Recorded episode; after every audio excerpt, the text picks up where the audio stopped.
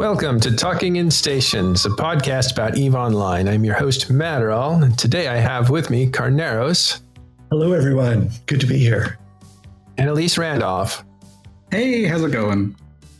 Elise, we missed you last week. I got a, I got so much heat for that show uh, from Northern uh, players that were like, "Where's Elise? Where's Elise?" So uh, we're glad you're back. Uh, we'll pick that uh, up. What happened last time uh, in a little bit. Glad to have you back. Yeah, it's good to be back. Yeah, I was listening to the show as you know, like an hour delayed, and I was like, "Oh, geez, I wish I could have been there." yeah, right. Uh, so some counterweight would have helped. Okay, and uh, I want to introduce to you a new member of Talking in Stations. He is an abyssal space expert, and his name is Fan Sui. Good day, everybody. Uh, he's from Signal Cartel, right? Indeed, I am. Very gladly. Yeah, great place, great people. Um, and lurking about is Ashterothi, and he'll pop in and out. How you doing, Ash? No talking in local. yeah, it's very mysterious. He's cloaked. All right. Well, let's get started. And uh, since we want to spend the majority of the time on the invasion expansion, and we want to go through uh, some of the changes that are headed your way this Tuesday. But uh, before we get to that, let's do some player news with uh, what's going on in Tribute as well as what's going on in the South. That was a lot of fun. I'm, I'm having fun in Tribute so far. Oh, can you tell us like um, what your progress is on the Imperium side? Well, we've been running around um, uh, most mostly unopposed, or the opposition is actually there is opposition, but the opposition is in Delve or somewhere else, hitting other things like uh, the two ships are passing in the night type of thing. Uh, but we've been running around hitting iHubs and jammers and reinforcing upwell structures of various sorts. Um, a couple times, you know, we had some actual combat action, although more often with snuff than with Northern Coalition or or uh, any of the PanFam folks, which is you know interesting. Man. Snuff are a wild card. Never forget that. Uh, don't well, don't uh, assume you know what they're doing. So funny story. When Snuff broke off of the Imperium officially, which was a few months ago, uh, I was I was surprised to see that uh, Penif Smash, former PL guy, actually before that he was a former Goonswarm guy, I think. Uh, lethal fleet commander, usually known for ambushing, uh, joined up with Snuff. And I, I and he is probably the least Snuff member of Snuff. Keep that in mind. He's got a Snuff tag on him, but he doesn't behave like all the rest of Snuff. He does his own thing in his own place. Although he does sometimes also join up with them. Has he always been like that, Elise? Um, I, th- I, think for the last few years, he's been like, "Hey, I have hit, hit the pinnacle of what I want to do in Eve. I know exactly what it is that I like, and I'm going to do it. I'm going to be in a place where I can do what what it is that I want." And uh, like you said, he he sets up. Um, he's I don't know. I'd say he's probably Eve's best fisherman, right? So he catches the whales. He sets up bait for people. Uh, he puts in like hundreds of hours just for uh, uh, like a big gank or something like that. Like he puts in all the work himself. He knows what it is that he likes to do, um, and that's just his playstyle. And so when I said like, oh, he's he's joined Snuff, um, I don't know if it was you, but I'm going to say it was you, even if it wasn't. Uh, he said, "Yeah, I never thought I'd see him in, uh, you know, in Goonswarm." And I thought, well, Snuff isn't Goonswarm; they broke off. And then uh, he said, well, I thought that was a meme. And I was like, no, it's a real thing. They actually broke off. But I'll tell you what, then they rejoined in a sense because they were using initiative to attack uh, something that Test was defending, uh, that Keepstar. And I just don't know about Snuff. Like, are they against the Imperium? Are they for the? Are they with the Imperium? Because their their Elite FC is showing up on um, the Meta Show every once in a while, so it just feels like there's still a bond there. I, I, think that's exactly what they want, though. I think they want people to be like, "Well, are they? Aren't they? What, what are they going to do?" Like you, you see them like dunking on goon supers in Delve. Um, Snuff killed, I think, the first goon super in two years under the Delve super cap umbrella. Like, or the first Titan in, in a few years under the the super cap umbrella. Like they've they've always been uh, skirting around a little bit. So, uh, but they work with initiatives. Sometimes they don't. Like uh, that's just their thing. They they want to keep you guessing, which is in Eve Online it, when everyone craves like perfect knowledge of what's going on. Like every FC wants perfect knowledge. Every uh, alliance leader wants to know what's going on. It, it's pretty um, it's pretty good to have that chaos working on your side. Yeah. So speaking of whaling, you said that Peanut Smash from now Snuff is one of the best whalers in the game. Uh, there was a whaler video that came out, um, and people seem to really enjoy it. Does anybody watch that? It's like 30 minutes long, which is it's super good. You should definitely watch it. Uh, I was reading like a bunch of the comments, yeah, and people were like, "Oh, geez, I like Olmeca now." Like, uh, like, yeah, he won over. like he's not just a, a, shitty Gurgoon poster. We we like what he does now. We're we're happy with him. So you should definitely give it a shot. It's or give it a watch. It's really fun. Um, I find it entertaining at least. Yeah, I watched part of it, but I it's just it's funny to see that kind of gameplay. He constantly had a bunch of clients up, right? What he does is actually insane. Uh, like it's absolutely mm-hmm. madness to see how effective he is.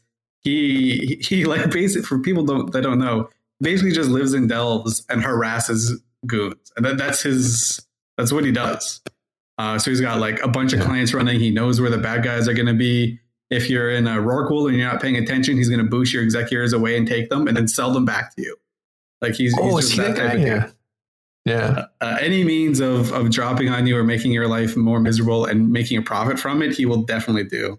And it is really really fun to to see him do it. Yeah, he's running for CSM, so this is a good time for him to get a lot of publicity. Uh, yeah, the, the, CSM race is going to be really hard for for people to sneak in. So. Uh, oh my God, we'll talk about that in just a minute. It's super. It's going to be a super competitive race. Um, but let's go back to tribute uh, Carneros. So you guys also put down uh, a Keepstar, right? Did you mention that? Yeah, we there. If you do catch the meta show, there was a fun story told where Tozi was a guest, uh, the uh, one of the leaders of uh, Goonswarm Offensive Logistics, GSOL, and he was the guy who dropped the Keepstar now, it takes a certain level of, of uh, testicular fortitude to um, pilot a Titan in hostile space right next to an, an NC dot Fortizar on, on grid with it and warp your Titan, warp your freighter to a spot and drop this really quickly. And just as he uh, finishes warping in, a stealth bomber, hostile stealth bomber, decloaks next to him, and he's quickly, quickly clicking to drop the structure as fast as he can because um, he he knows that that stealth bomber could technically stop him and stop the whole thing right here and kill him. Could kill him so and he, the thing he's carrying inside, well, right? He's more. He doesn't care about his freighter. All he cares about is his payload, the the Keepstar. So, uh, you know, and yeah, he he quickly got it up, but he's been he trained for you know over and over again on singularity to get it down to he under seven seconds to drop a Keepstar and get it going. So that in that case, it worked in his favor. But you know, uh, part of the success of these operations is planning and getting knowing what you're going to do and getting it down right and just executing. So, uh, yeah, that's yeah. Actually, I practiced dropping a Keepstar on the test server over and over again because I was going to deploy a few Keepstars uh, to build up uh, a certain thing, uh, sanctuary Keepstar effort, which I have abandoned. Uh, I can explain why at some other point. But while I was practicing, I was realizing that you have to do all that with a lot of stress. And you have to align it so it's facing the right way and you have to drop it where you need it. It's it's not that easy and super stressful. So to do it in a combat zone must be amazingly uh, stressful. Yeah. yeah it's one of those things where we put like such a high value on uh, people who are like great pvpers who, who know how to take a fight like that. But there is like essentially the same level of skill uh, required to be good at uh, doing uh, logistics chains and what uh, Carneros was talking about, like just ninja dropping a Keepstar casually uh, next to right next to the hostile uh, deployment zone in seven seconds. Yeah. Well, so that keep star went down, and um, if you don't know, we had um, we have kind of like relaxed streams that we do uh, twice a week in the morning, just to kind of keep kind of keep up with news and talk about things. And Killer B came by uh, on was it Tuesday or it was Tuesday, I think. No, it was Thursday. And we actually published that episode because there was just so much information from uh, Killer B about what's happening in tribute and the defensive tribute on the NC side of things. So check that out. But um, yeah, so what so what else is going on in tribute uh, before we go south to see what's going on with test and fraternity? Well, so the new Keepstar, which is in the system KQK1 Tech 2, is actually the new staging system. We moved all of the super caps and caps and subcaps there. It's not within jump range of the uh, NC Dots and PanFam, well, Pandemic Legion super cap forces. Those are in K, uh, those are in SH1 TAC 6P, but it's one mid midpoint away. So the two sides are only one midpoint away from each other at the moment in terms of super cap fights. Uh, so that's now a factor to think about as one's going around. Yeah. Uh, but uh, other than that, they're just running around in packs doing stuff, and I mean, there's guys, nothing exciting to stream at the moment. Are you guys going after iHubs or are you just tearing apart like Solve right now? Some of everything they they've got they published an internal list of targets that are uh, recommended. Um, some people are crazy and going to shoot anything, in, and you can't account for those crazy people. Uh, so um, I caught one of my guys in a solo Naglfar off shooting a random structure, and I thought, oh, come on, you guys. The, we gave you a whole list of targets, and you pick some other unrelated entity and go shoot no, and alone in a nag, that was a good idea. Anyway, but, uh, the everybody's got people like that. Yeah, we, we, have a lot of them. I don't know why, but they, uh, but no, groups are coming out and people. Someone will sign up for jammers, or someone will sign up for a Fortizar or a Sotiyo, or and they'll just go take a fleet and go run off and. Um, yeah, it's it's an adventure each time, especially if you've never flown under that FC before. We got a whole bunch of new FCs trying stuff out, and they have permission to take a fleet. Good luck, guys. Speak up if you need help. You know, you, yeah, it's crazy. Some of them are chatty like Asher. Some of them are quiet and serious like Apple Pear. Yeah. Well, so the fight goes on in tribute, and it looks like, um, from what we heard the other day, that there won't be a strong defense happening. Uh, this looks like the reverse of what happened in 2016, doesn't it? Uh, the Casino War, World War Bee. And that's some of that feeling is there in reverse, but um, it's not. It's not all the way there yet. But there is a, a feeling that uh, the one side is a more powerful force, and the other side is picking their opportunities wisely and being careful and is uh, avoiding engagements where that makes sense uh, and looking to uh, take others where they think they can have an advantage. Yeah, that's and that's exactly what you want to do. Like speaking generally, not for this exact situation, but like if there's a bigger guy pushing, like just invading, and they've got all this momentum, you don't want to feed into that momentum, right? So uh, you take fights where you can get them. Sometimes, I, I guess, uh, a big strategy is to go to the other side of the map and uh, make the person bleed. This is something that's happened for a long, long time.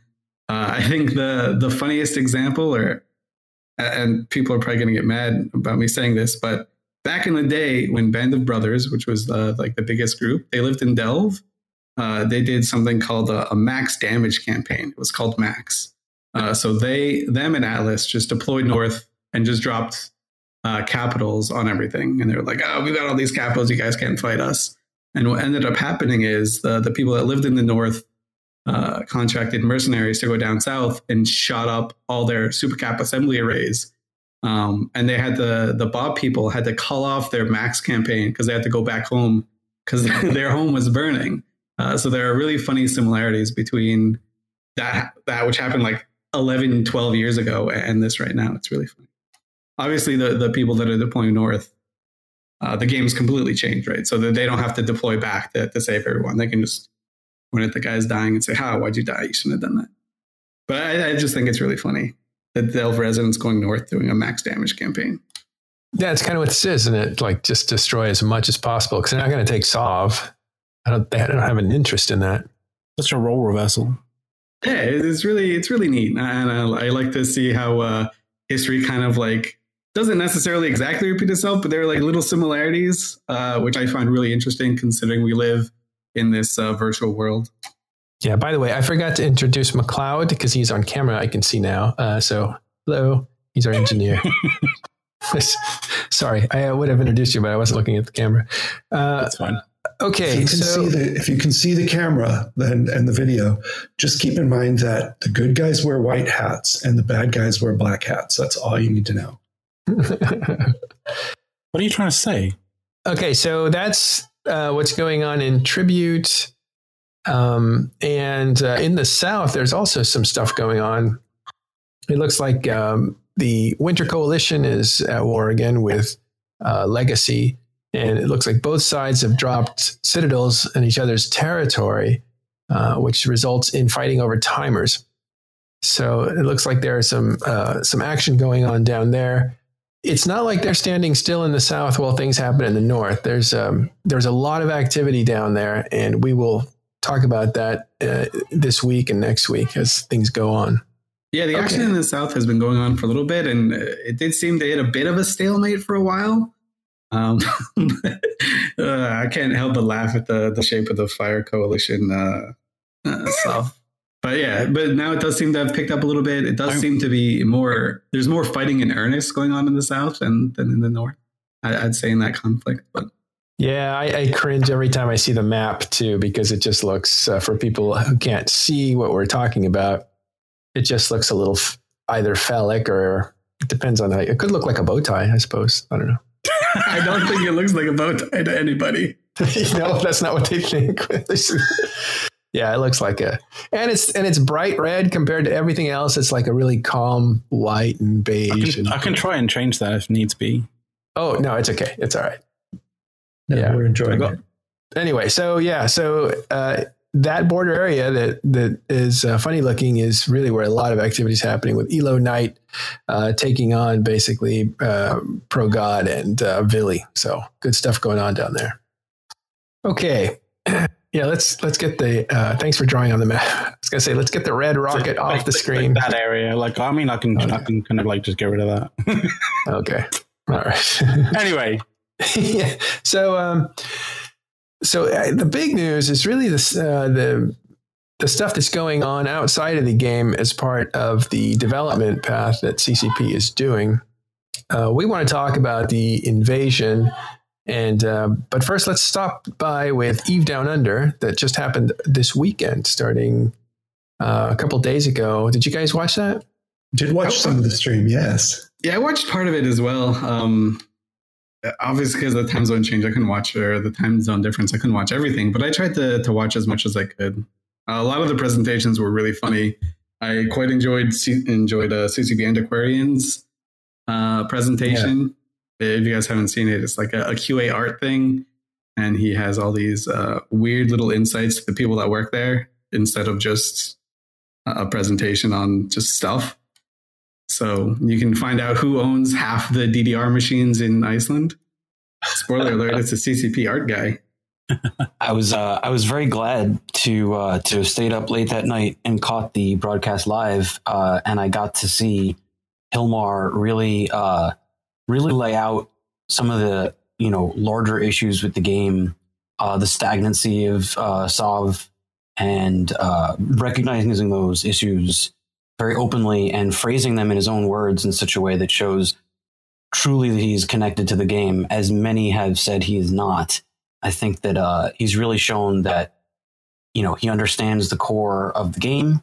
You know he understands uh, what makes it fun. He understands what brings in more players, and that he's willing to take steps, even difficult ones, uh, that may upset things, to right the ship. Yeah, the the Hilmar thing was very interesting. Uh, but before we get there, let's actually talk a little more about Eve Down Under and what was actually what what news was made there besides the Hilmar stuff? Because I actually want to take that and talk about it a little bit. But what other things can we tick off from uh, Eve Down Under? Uh, 64-bit client uh, open beta is coming. Yeah, That's big news. and they showed the new trailer, uh, which we uh, have, but we'll we'll show that when we show the ex- when we start talking expansion. Um, I, th- I thought uh, poor Mimic's voice was just um, just so weak. It was so sad. I hope she recovers from whatever that is. She was a champ, like uh, going up and doing a presentation, even when her voice was like practically non-existent. Yeah. And we saw Dunk Dinkle there. He's from Los Angeles, so he flew all the way over there to be a part of that. And uh, I, I suppose he did It it because, yeah. Oh, it's just very cool to see the the Duncan Kigali bromance take uh, take form. Yeah, I was going to say Kigali is there. So uh, I think Kigali is a native from uh, Australia. And uh, those are the number one and two, I think, in Brave. So yeah, they were hanging out. Um, Mom but that, Bellicose was there too. Uh, Mom Yeah. Did some really cool stuff, also from Brave. Um, she actually started. There was a bit of a a, a gaff, I guess you would call it, where uh, they designed the T-shirts but misspelled Sydney. Uh, they they replaced them with proper spelling, Yeah. but they spelled it S I D N E Y, uh, which is not Sydney, Australia. Uh, but it was her idea to auction those off for charity, which was I thought a super good idea because they were just going to like throw those out or something or burn them. Uh, but no, she was like, "Hey, why don't you just offer them for charity and do like a charity thing?" Everyone was like, "Oh shit, that's a great idea." It was- wow. Yeah, making lemon juice out of, or lemonade out of lemons. Here we some video about the uh, uh, Dunk and Kigali on screen there. I, I am actually really enjoying the stream. I was a little disappointed in the audience's numbers because it was only 100 or 200. And I figured it would be, you know, much more than that since this was. Oh, you also see Otto Bismarck on, on with the microphone there. Um, I just thought there would be more people uh, watching the stream, so I was kind of surprised. Maybe people caught it after um, afterwards. I think uh, a lot of it was um, it was one of those things where you cur- weren't really sure where you could watch it because for all the other ones it'd be on the CCP Twitch channel. This one was on the Eve Down Under Twitch channel. So I know a lot of people were like, "Hey, Right. wh- how are you watching this? Like, it's not on the Twitch thing." I was like, "Oh, it's actually on its own." Thing. Oh, that's a really good point. You're right; it wasn't on the eve. And why wouldn't it have been? It's interesting. I, I don't know. I think that was just a mistake. Honestly, I think they were just like, "Hey, eh, mistakes made." yeah, wrong key used, but but it was a good stream. I actually really enjoyed watching it. And you saw Sort Dragon go up there too. It was neat. It was really neat. So if you haven't seen it, go check it out. It's on edu. Uh, what's the actual channel? Is it edu or twitch.edu? It's, uh, it's- edu it's- underscore live. Yep, that's the one.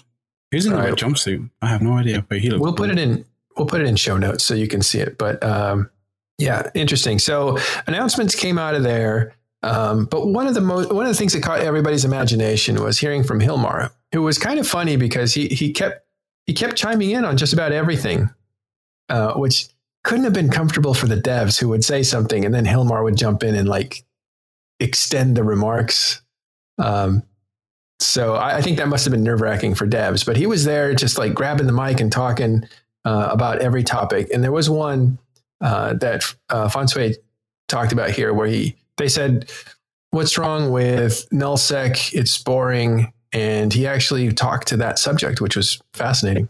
Your guys' thoughts on that? I, I have a. I actually think it's great, obviously, but uh, I have like there's like a really kind of bittersweet part of it.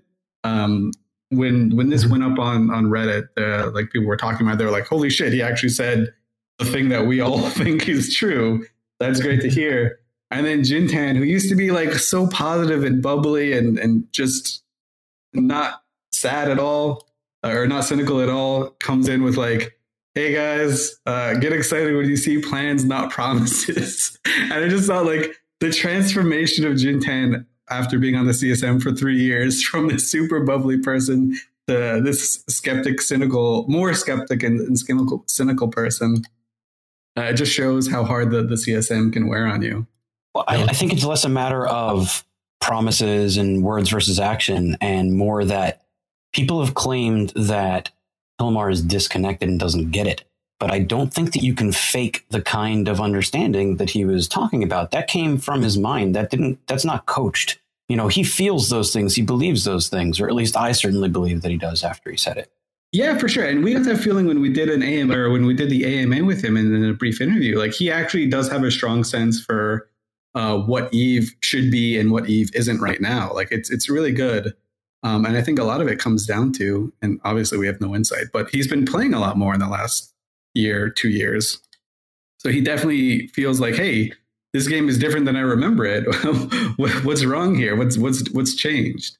Well, Carneros, isn't this like um, a sign of? Isn't this a good sign that CCP was bought by another MMO company so they could focus on the MMO product they have? And here you have the CEO of you know who's been trying to develop other technologies and other platforms back at CCP playing the game, uh, maybe playing it or maybe just focused on it. I don't know if he's playing it or not, but that just seems like a good recipe for development. Well, he, he is playing the game, but in addition, he is splitting his focus between some other uh, CCP projects. You know, there's a small team incubating in London. Don't forget that they have jobs posted on the on the career right. page. There, he's paying attention to that design and that pre-production and what's going on with that. It is it is still um, in the New Eden universe, so it has some Eve flavor and setting to it. He's paying attention to that. Mm-hmm. The Pearl Abyss is not a is not a factor. He still has to do his business parts of his job too, uh, and that you know that uh, is always going to be a part of life. He doesn't get to just make games in a creative vacuum. They have to make business sense, and he has to do his business due diligence. And you know that might even be a little bit more complicated by the fact that headquarters is now based in London. Uh, the, the Great Britain is going through a bit of a transition, we might say, not to bring up politics. Yeah, yeah, but Brexit. You know, there's things changing. I honestly don't think Pearl Abyss is worth bringing up in this context. The other games that they're working on might be, and other parts of life might be. Uh, you can tell he's doing a lot of things in uh, right in life. He's he's in great shape. He's in the best shape I've ever seen him in. You know, he's he looks younger than when he and I last worked together. You know, years ago. I don't know how he's doing it. I don't. well, he's taking I, I think, time for himself. Yeah, yeah, I see what you're saying. He's uh, right. Uh, I think it's very interesting what he said, and and, and essentially, if I could paraphrase, I know said earlier, and maybe at least you can chime in. But he's saying like this place is too complacent. People are too safe in nullsec, and what we need to do is make things scarier and more mysterious and we need to make it basically harder. We need to make this game harder for these people because they figured out too much and they there's too much known knowledge. Therefore, we need to move on this fast and if we need to do it wrong, we'll do it wrong, but we're going to move on this, which I thought was bold. Yeah, I think they're definitely making Eve like a, a more spooky, scary place. Uh, the whole like Triglavian uh, type thing, like the invasion of the Triglavians, is is a really neat touch. And honestly, the it kind of goes to show the the planning that's gone along uh, over the last few few years, at least, or at least the, the last eighteen months, because they, they're timing this whole gameplay Triglavian thing also with like their their events, right? So the it's the Eve Invasion World Tour. So all of that kind of like goes together, which means this has been in planning for for months. It's actually kind of neat to see CCP plan kind of uh, on a large scale like that it's not something we're we're necessarily used to seeing. it should be said that uh, this is Hilmar's first trip to Australia on behalf of CCP that uh, that's been public. So the first time he's been to that uh, part, and he was out pa- partying with a bunch of people. I think he even got thrown out of a bar because he was too rowdy. Which uh, you know, it's it's not my thing, but I, I like to see that he has that kind of spirit. Right? He understands that these are they're all in it together, including him. So and he definitely knows his people, right? like that's, yeah, yeah, that's yeah. the thing. Uh, the Eve Australian group is definitely known for that. Yeah, people well, need to remember you know, Vikings, right? I, the community of an MMO is is like being in a relationship, and you know they've been Hilmar's been in this relationship for 16 years. Yes, he does understand who we are as as a community. Yeah. So anyway, that's interesting. Now, what that said to me, let's let's just cut right to it. It says to me that uh, people are gravitating towards the blue donut, or basically big groups, and it's really divided between like two to four groups only. And if that's all the gameplay is, then this place is incredibly small and doomed, in my opinion. And I'm not being dark about it. I think like when the game starts to feel small, it becomes you become uh, less immersed in it. You know, it's like when you go to a high school or a university. When you first get there, the place is gigantic and mysterious and exciting. And by the time you're graduating, it's like, yeah, that's just that. You know, it's it's all done. You've you've kind of ruled the place, and you know what it's like, and it's a it's a completely different feeling. So. Uh, for Eve Online, uh, a virtual world that can be as big as really your imagination, you need to keep it mysterious and dark as long as possible. So what's happened is that nullsec is kind of the the news that you're seeing, the way it's talked about from all corners, the way it's actually perceived is that it's all kind of figured out and you see basically one group walking over another uh, in the north. It's a little more interesting in the south. The, the thing about the invasion of Tribute and um, Goonswarm having all those pilots now with that many Titans and you know big hardware, it just doesn't feel very exciting. For of course, for NC it doesn't feel exciting, which I'm a part of, but I don't think it's exciting from my other perspective, which is just as an observer of the game. I mean, on, on the, I, I, can see where you're coming from, but at the same time, you have to uh, have a sense of appreciation for for what Goonswarm and the Imperium have created. Right? It's not something that's easy to do. You have this gigantic, gigantic social structure, so much organization, so much everything um, just worked in there. Like it's a it's a machine that that runs. It's uh, incredibly large in its size and it's what it can do. It's it's a really impressive feat. You can argue that hey, maybe the game shouldn't have uh, pushed the complexity creep so hard where these groups all want to merge together, but at the same time, you do have to take a step, sit back and say, hey, the fact that someone's been able to make this structure in a video game is actually very, very impressive. Yeah. Uh, let me bring Ashterothi in here if you want to uh, comment on Hilmar's comments at all. Oh, um, I think that. It, I, I mean, about Hilmar's comments specifically, I think that it's it was good for him to voice that because the narrative that CCP, in particular the upper echelons of um, of the company, not getting what the player base values has become increasingly more of a like solid narrative. If that makes sense. So the fact that he was able to speak directly to it and uh, in a way that makes people say, "No way," he at least gets what's important. So hopefully that says something about the future decisions. Um, is a huge thing. So I'm really appreciative that he did so. And I just want to say one more thing uh, about the the Hilmar thing because I, I thought it was great.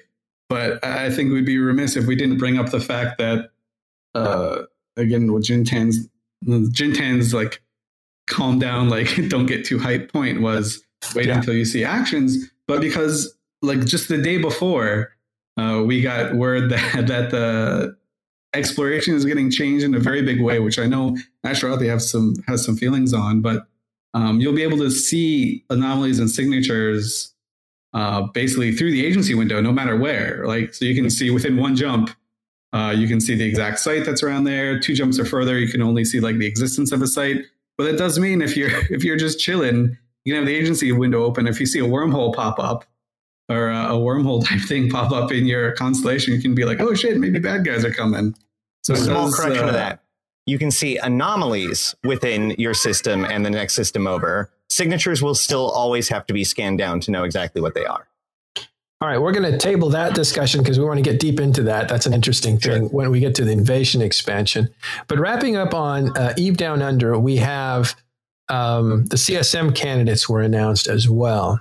Uh, and there are 42 or 44? 44. Of which I am one. Uh, but there are also a lot of other good ones in there. The thing is, the reality is, and I've talked to several people about this, which is something I do all the time.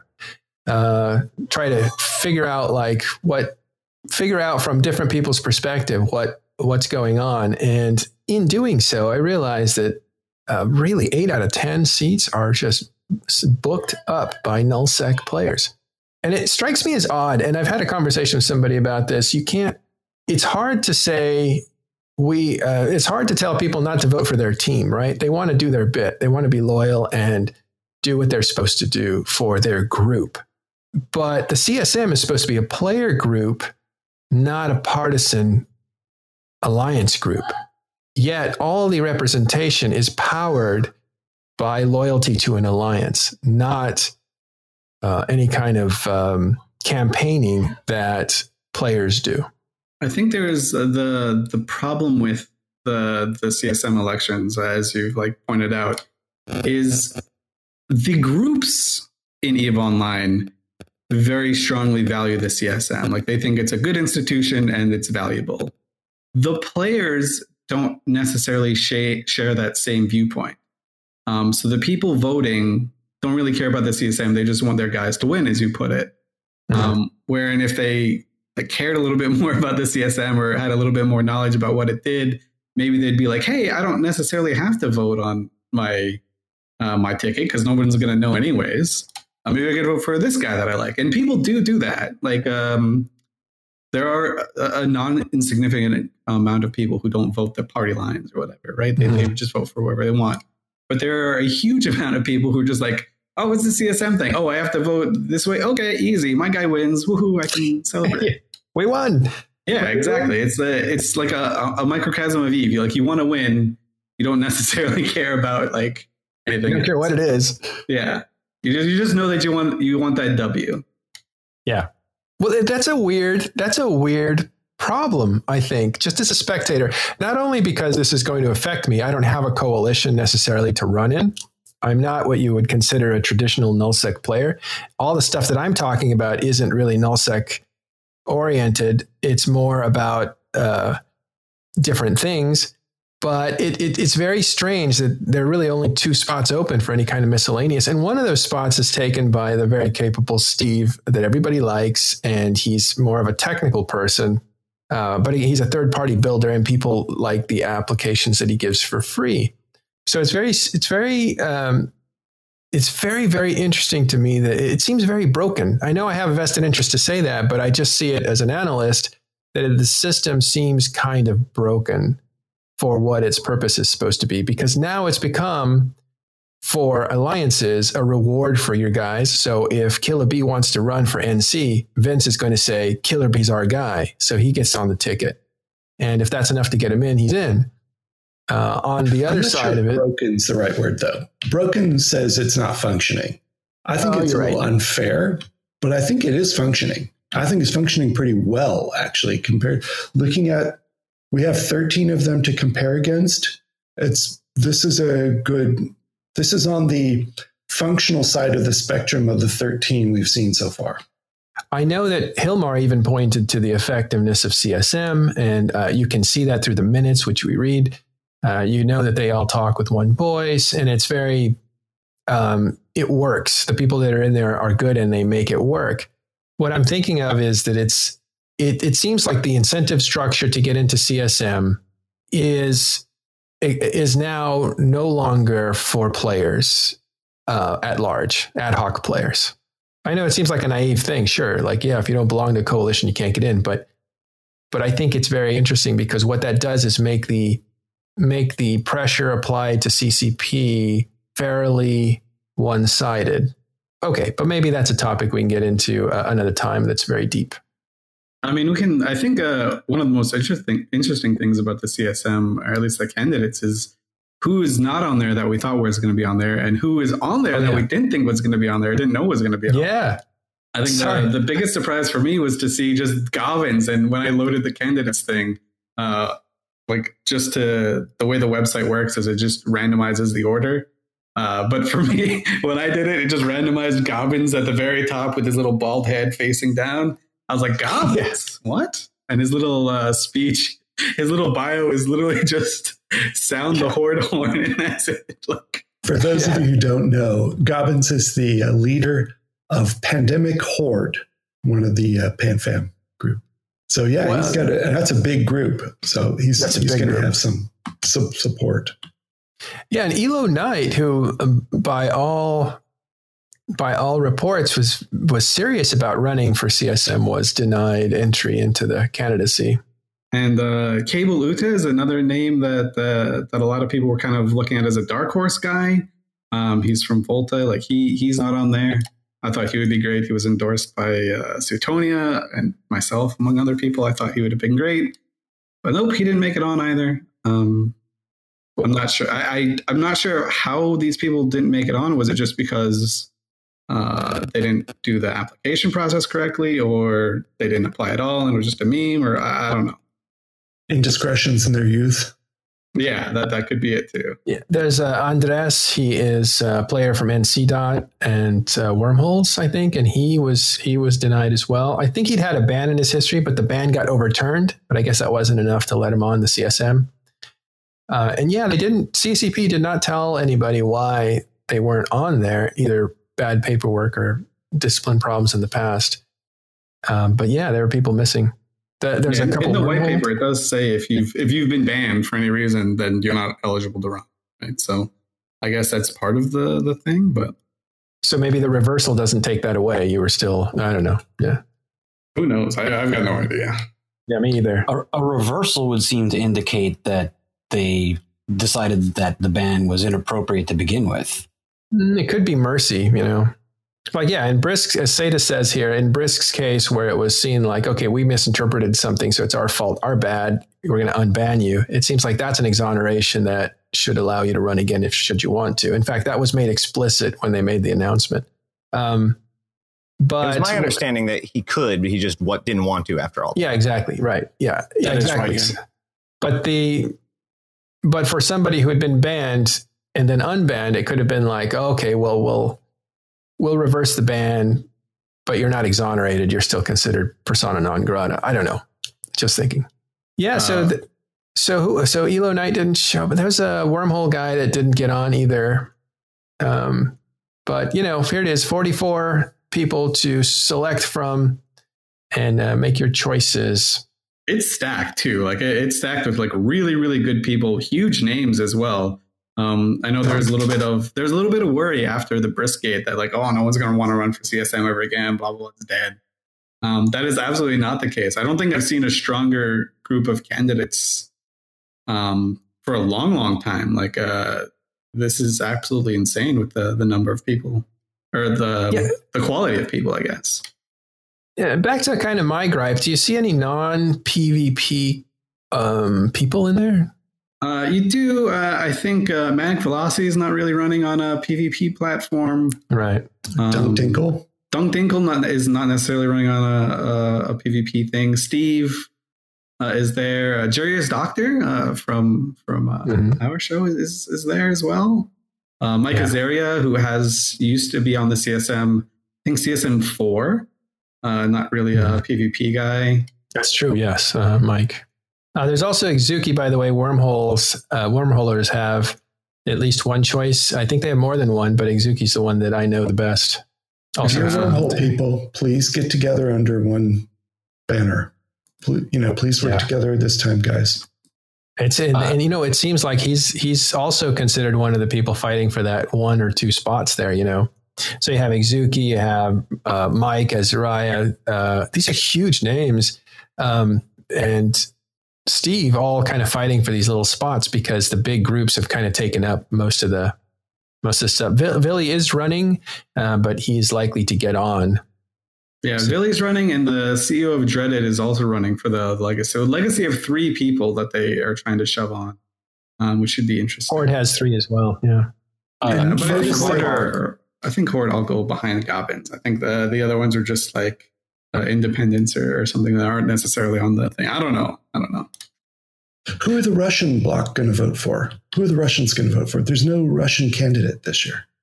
Well, Sort Dragon says that he tries to uh, tries to uh, talk to them, and I think he's had support in the past. So they might they might help him out, which would be kind of a wild card vote. Who's fraternity going to vote for? Like they were, they were all as far as I knew, like they were all going to go for Elo. But now, yeah, exactly. Who are you gonna? Who's he going to do? Well, I, have decided that I'm I am. Uh, well, I won't I won't colorfully characterize it like Aerith does when he and I talked, but uh, I am going to ask as I'm going to ask for as many favors as I can to get on ballots. It's just there's just no other way to scrape it together. So, uh, yeah, gonna gonna do there, that. There is a uh, there is actually a guy from fraternity who's a CSM candidate. He's called Arrow Speed Bounty. Okay, there you go. So uh, we got that I, one I guy. It's true, but I don't know how high up he is. He may be. I, I don't know anything about him, but I'm not sure who he is. It's he's definitely not an appointed or anointed figure like uh, Elo Knight might have been or something. In terms of not knowing who people are, is this a good time to mention that Talking at Stations is going to try to do interviews with as many of these people as possible? Please do. Uh, yes, we, we are. Yay! Um, I know I'm, I'm signed up to do a couple of them. i uh, I'm looking forward to seeing those drop. They're all going to be sort of 20, 30 minutes in, in length, um, one each, where it's one interviewer and one candidate alone in, a, in an interview. Stand by for those guys. And if you're a candidate and don't know anything about this whole, like, you know, interviews uh, by talking in stations sort of thing, like, get in touch with us. Like, we, we, we want to do as many of the uh, the candidates as possible and get it out to uh, to the public as fast as possible. So, yeah, our scheduler is Artemis Albosa. Artemis Albosa. Yeah, so if you need to get your voice out there to people, we definitely will publish that. We need to get that all done two or three days before election time. Otherwise, people won't have a chance to to download it and listen to it in time. So do yeah. that quickly. I've recused myself from all that. I hope I hope Gobbins wants to do an interview. I'd love to hear Gobbins uh, CSM. That's yes, we've been trying to get Gobbins for a long time, and uh, it's I don't think it's any secret that he and I talk uh, in real life since he lives in Los Angeles too, and I, I, really like him as a as a person. And if he wants to do an interview, like that would be an interview I would want to do anyway. Um, so we'll see. I, I don't think he'll do it. He doesn't like talking in in public, but we'll see. All right. The the sort of candidate that I think that uh, would appeal to me is not necessarily one that represents the my my the type of content that I engage in directly, but rather the one who understands the larger picture and the health of the game as a whole and wants to bring more players, you know. So I don't I'm in Signal Cartel. We don't hold sovereignty. We don't engage in that part of the game, but I recognize that that is a, a, extremely critical portion of the game, and that you know speaks to the health of the overall player base. Uh, so even if someone isn't necessarily, well, I'm an explorer, you know, I do PVE, you know, we're non-aggressive, etc. Like, I don't need a candidate that represents those specific values. I need a candidate that is a good focus group member for CCP. Can I jump on that real quick? Yeah. I, I, know that Matterall won't say this about himself, so I will. Um, the reason why I support Steve and Matterall specifically is because what they bring is who they are, right? They know things and they have this talent for things and this passion for things. It's not about positions. And that is incredibly important when it comes to choosing the CSM members. It's not about what position that you want them to advocate for, because in the end, that actually doesn't have that much influence on, C- on the CCP. It's not like your pet project is going to get chosen because you got your guy elected. But the point is that who do you want in that room? Who do you want to help them figure out what to do next and what's wrong? Like that is incredibly important. And so you need people that have that talent, not just good ideas. Yeah. I mean, also, I want to, can we just stop for a second and thank Xylix Xenix for tifting, uh, for gifting five tier one subs in Twitch? Thank you, sir. Pretty amazing. He does that every oh, damn, week. I missed that. Every single God, week damn. he does that. What a what a player. How could you miss thank that? It just much. lit up the chat. A, thank you very much. Thanks, wife. Really appreciate that. All right. I was, I was too busy laughing at the at um uh, Astronaut dog in the, background, yeah. or whatever. Yeah, yeah. That's not his dog. That's my son. That's his kid. He's oh, just got no. him. I'm so sorry. He's just it's got okay. him tied up and gagged. He's really excited. Oh, okay. My bad. Uh, yeah, that's funny. Um, Well, thanks very much. Okay, so let's move on because we've got a lot to cover now. We're just halfway through, but our our time is running out. Should we talk about this next expansion? Yes, sir, we should. All right. That's, I love that it's called Eve Online Invasion. So we've Yeah. had Incarna, Incursion, and Invasion. They all sound a little bit similar at first. yeah. So this drops this Tuesday, May 28th. And uh, for a really deep explan- uh, deep analysis of this, we're going to release uh, the day before that Ashterothi talking about point by point all the patch notes. So listen to that coming up in a day or two. I put a lot of work into it, so you better listen to it. but let's do it. Let's do our own version of that and go through it a little quicker, just to get through some of the stuff. Um, actually, Fonsui, you're, you're, can you tell us about these invasions that are going to happen? Uh, actually, I can't, and that's what's so awesome about it. Uh, that is one of the most exciting things about this. There has been so little information that has been released about this. Uh, it's been uh, in character, in game, you know, in RP.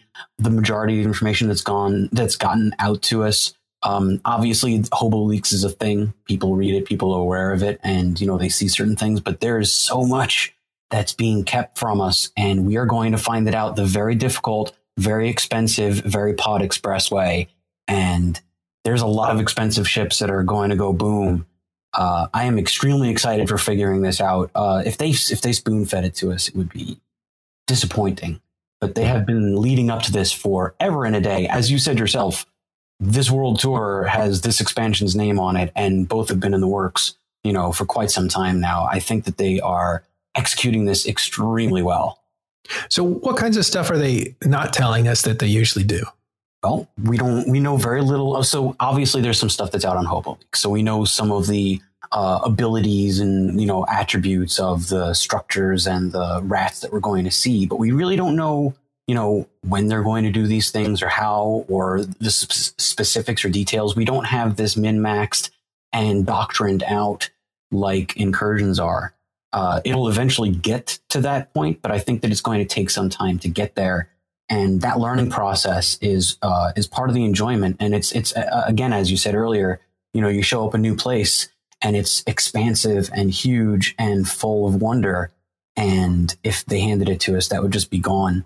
So when we eventually get to that stage, uh, you know, we'll have gotten we'll have gotten maximum enjoyment out of figuring it out. And uh, there's this one one little bit when uh, that I'm always reminded about because I was on the CSM with Seleene, um, who used to work at CCP, and he was also uh, he's like a big name as well. He's the leader of BDCI. He was the leader of uh, Mercenary Coalition back in the day. And his uh, his take on incursions when they first came out is how great would it be if if the players did nothing about incursions they would just take over and beat us. Like, what if that? What if that type of uh, system uh, is there for the Triglavians? Like, what if if you don't deal with them?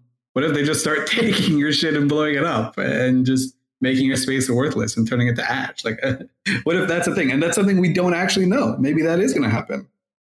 But uh, the whole not knowing thing is is quite great. It brings that uh, that level of of spookiness back to space. Excitement, right? Absolutely.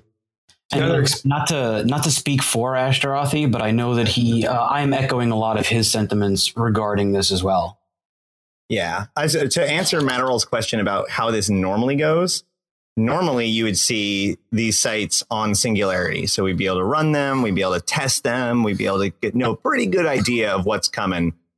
Not only have we basically not had these sites up on Singularity at all, so we haven't been able to see anything besides like the five or six pictures I managed to snag, which was only on one gate, not even in any of the actual sites. But they've been they've made it clear that they are keeping this a secret intentionally. And so the Hobo Leaks information is even in question. They could change it, all that information. Everything about this is being actively concealed on a level that they have never done as long as I have been watching Eve. And another like good uh, side effect of this is there's going to be shit that's super fundamentally broken that we're gonna the community is going to figure out and the players are going to figure out, and that's going to be really fun. Like uh, there's going to be some really nifty indeed. ways that stuff is going to break. Uh, uh, the reason I think about this is someone brought up diamond NPCs, And uh, the diamond NPCs, if you haven't seen them for or interacted with them, you probably shot them once and they beat you up, and then you never shot them again. But I, I think uh, that. Oh no, you can go. Uh, one of the things that we're that we're going to see now is we're going to blur the line between a bug and uh, working as intended because we're going to die to something, and maybe CCP didn't code it the way that you know didn't think that it was going to react the way it does, uh, you know, in reality.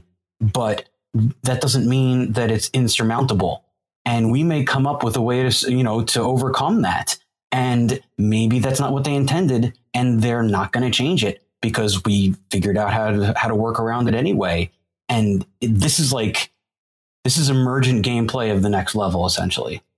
And that kind of brings me back to Eve, like 10 years ago where if the bug happened, the, the meme was like, oh, it's just uh, an unintended feature. Don't worry about it.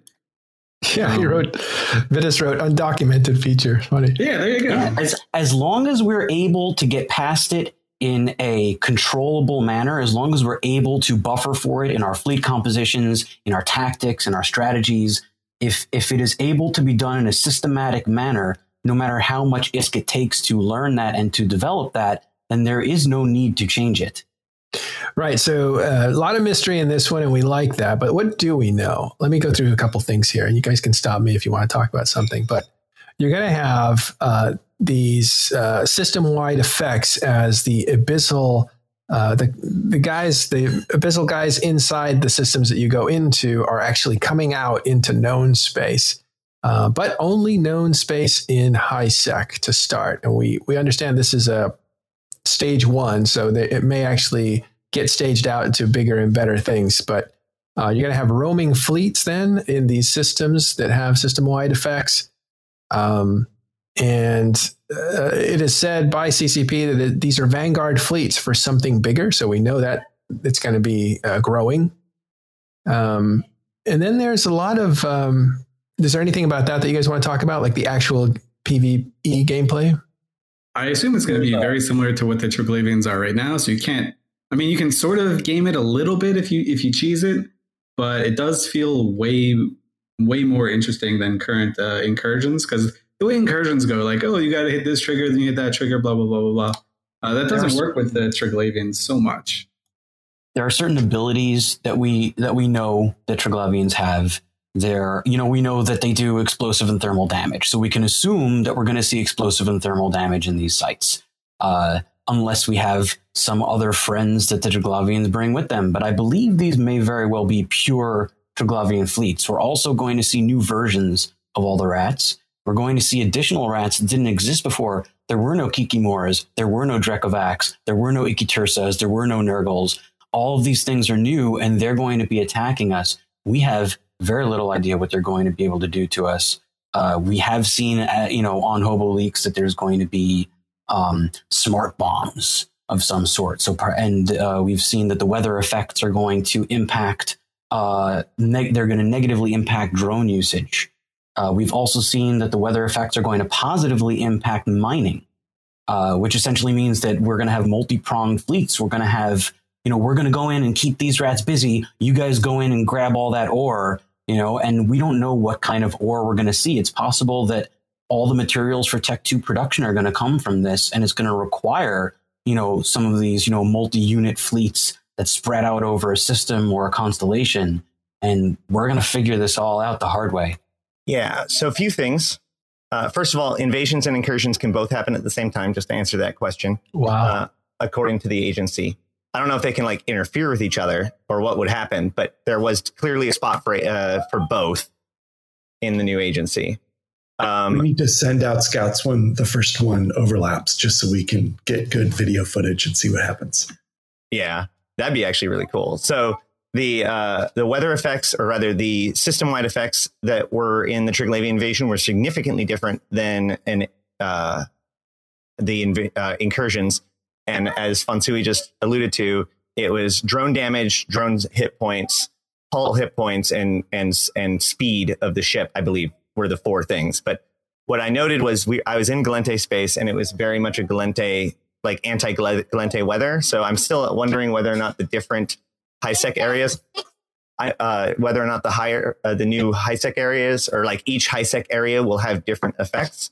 So far, we haven't seen that evidence in in HoboLeaks, but it does seem to possibly play out. The other thing is that um, the most important thing is that the ships themselves are going to have the same rough names as the ships in the abyss. So they're going to be renewing and starving and ghosting, and so they're bringing all that e-war with them. Um, so it's pretty much going to be a lot like the abyss tile encounters, but in um, in tranquil or like on in known space, basically. So as you well, mentioned, Ash, uh, the invasions and incursions can happen at the same time in the same place, and we know that they are not friends. I am very interested to see if they, if those two uh, pieces of content will interact with each other without us being involved, or we could choose to take out one and leave the other up. You know, game it this way or game it that way. It's possible they won't interact at all, but again, we don't know. Well, let me do a quick interruption. This is not something we usually do, but we're just getting hammered with donations. Uh, so I want to thank everybody that's, uh, and it's generous donations. They're not subscribing for themselves, they're uh, just subscribing for other people. And it's amazing to see that it's really just showering. it's not usual for this show. Super appreciate it. Let me call out some names here. Um, Shiro Apollo 428. Uh, Midnight Space Monkey. Uh, we got a follow from CCP Signal. Uh, uh, Midnight Space Cowboy again. Uh, Shiro Hoffmax. Oh yeah, Space Monkey. Uh, well, really, really, really, Xylix like really set this off. Xylix. Like he's an absolute legend. But you know, Xylix, Apollo, Hoffman, Midnight Space Monkey, you guys are legends. Thank you. Sorry to gush, but man, that's really nice to see you guys sharing the channel like that. Well, at this point, I should also say we have a Patreon. Uh, that's uh, uh, Patreon slash Matt Check that out for Talking In Stations as well. And always check out our stuff at talkinginstations.com where you get access to all the old uh, channels. So might as well put all that in there. Thank you guys for the donations. Super generous. I don't even know what to do with it. I'm so busy typing. Um, let's get back to Triglavians and this next expansion. Another part of this expansion that's interesting to me is that essentially it's a new race now, right? Because they have um, a new industrial path, new skills for industry, new data cores, new components to build Tech 2 stuff with. I mean, it really feels like they're breaking off uh, Triglavian or precursor stuff into its own race, more or less, as far as industry is concerned. Yes, it has its own proper. Um, not only it's not only is it getting more of a fleshed out ship line, but you're right. The actual process of building and collecting these ships are becoming more fleshed out like a normal race. One of the things I do like is that because now we have four Tech 2 ships, each one of the Tech 2 ships is actually associated with one of the main races. And you can see that race's like influence on the original Triglavian Tech 1 designs on each of the ships. So that will be interesting. Um, and also new mutagens. So you will see stuff for damage control units, which I I think should be popular. Assault damage control units, uh, ancillary shield boosters, and oh my god, you guys are killing me with all the donations. Thank you, Tiebreak. Uh, ancillary shield boosters, uh, ancillary ancillary armor repairs. Uh, what do you guys have on uh, so those? Interestingly enough, the ancillary shield booster and ancillary armor repair uh, uh, mutaplasmids have made two appearances previously. Uh, the more the more recent one was the uh, the Abyss event uh, in the middle of last year, shortly after the release. They were given as a reward for the event, uh, not by drops, and they were limited, and no one ever said that they were going to be back again. So they've actually been selling quite high, and those prices are going to drop now since they're becoming permanent items. And uh, those items themselves, the ancillary mutaplasmids, actually had a different name uh, at the very beginning. I'm not sure they were ever released. I know they existed on Sisi. I'm not sure they made it in onto Tranquility, but they were uh, they were created and removed, and they had a different name. I forgot what they were called, but they were not unstable. They were not gravid, and they were not decayed. But these have been uh, the ancillary mutaplasmids have been on CCP's list since before Abyss came out, and only now are they finally making it permanent. So that's actually very exciting. Uh, anyone else on the new mutagens? Man, I'm gonna roll so many broken things. I can't wait. uh, I've got this giant container just full of things that I bricked, uh, and I might need a second container because it's just fun to do, right? Like, uh, you just you just roll the dice, see what happens. Sometimes you get uh, an OP mod, sometimes you don't, and I really like the idea of doing it for the ASBs and the uh, ancillary armor repairs because there aren't like there aren't swagged out versions of those yet, and that's that's kind of been lacking in the in the gameplay. Uh, real quick, Carneros, can you tell us because um, we did this live? Uh, you rolled uh, mutagen. Uh, can you tell us what that process is for people who don't know? Yeah, well, it was yeah, that was fun. We probably have the video clip somewhere too. You you just basically you, there's a window you that comes up, and you drag your mutagen in, and you drag your uh, initial starting object in. You can only do it once. You can't reverse it you, it's you live with what you live with, and you press a button, and it chugs for a second, and you get a little excitement, and and then it comes back in surprise. Here are your new statistics, uh, and they may be good and they might be bad. They're not likely to be great. You know, they're likely to be some mixture of good and bad. Uh, I, I hate to be I hate to be pedantic, but we should call them, but we should call them mutaplasmids because that's what they are. Oh, uh, second, I'm, and I'm secondly, thinking of a different game. yeah, and, and secondly, uh, as you described, it's it may be good, it may be bad, but um, that's the reason why I I do all of my rolls only one way, uh, no fewer than ten at a time, and I cover the screen and keep clicking until they're all gone, and then I look at the results afterward. Oh no! What you got to do, That's and this is the proper way to do it. The the proper endorsed uh, PO way is you do it, and then you see like the because it goes uh, stat by stat, so it doesn't show all at once. If you've never rolled a mod, it just shows the first uh, stat, the second stat, the third stat. So you can see like green, green, and you're like, oh my god, it's gonna be good, and then it goes red, and then you have to just throw it away. yeah. Well, yeah, for, for anyone who's unfamiliar, uh, the three levels of mutaplasma, the three qualities are decayed, gravid, and unstable. Um, decayed is uh, is the worst, unstable is the strongest, and they have similar properties in that they have a greater chance of uh, damaging an individual stat than helping it. Uh, the unstable has a wider range, and the gravid mutaplasmid is more balanced and more likely, or rather less likely, to create a brick but obviously has a, a lower top end. So basically, just get unstables for everything, and then live live on. Es- essentially, if you want, if you want that awesome, if you want that god mod, if that's what you want, if you're going for something awesome, there's only one way to get it, and it's to use, you know, Dead Space faction module and an unstable mutaplasma. yeah. The uh, the interesting thing about uh, the mutaplasmids and the way that it kind of works, like we we we talked about this with uh, I think it was Manborn and uh, CCP Burger, right? Uh, When they were talking about it, and it was like they uh, when they just had the stats appear, like it was, didn't seem as though that was uh, that like exciting. But when they uh, when they trialed it with like the uh, you know the, the the red and the green kind of like slowly going up and down, like it, it seemed as though it was like a, a lot more exciting for people, which is kind of an interesting interesting thing. Yeah, so that's the executive producers of EVE Online. They were talking about the development of mutaplasmids. Mutagens, sorry, is from a different game. Um, can anybody guess where mutagens is from? Just curious. Off the Witcher, come on. Yeah, yeah. that was it. I was leaving that for the audience, but you got it too quick. All right. Yeah. Just on it.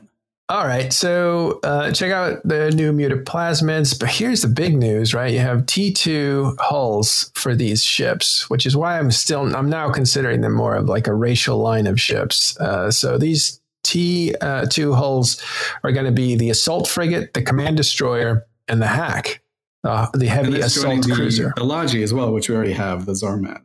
Right, and and the T2 Logi already exists. Can you guys talk about these ships? Maybe starting with the assault frig. Uh, Ash, you have anything, or should I go for it? Uh, yeah. So, I mean, obviously, uh, just to pitch it again, I go through all of this stuff in my one hour breakdown, but real quick, Yep. Uh, both these, both the assault frigate and the assault uh, uh, cruiser kind of have the same philosophy, which is that they take all of the advantages of the previous Tech One version, they slap on Tech Two resists, they give it an ADC, and then they also make it so the ramp up can go twice as high as a normal ramp up. This doesn't actually, or almost twice as high. So this doesn't make it um, so that it ramps up faster. So it'll take two or three minutes before it can ramp up fully. But we're talking about a cruiser that can do 2K DPS. So um, this is also combines with the fact that the Tech One frigate lost its range bonus, which actually got moved over to the assault uh, to the assault frigate version, but did get a four percent resistance per level. So both of the frigates are going to be more tanky.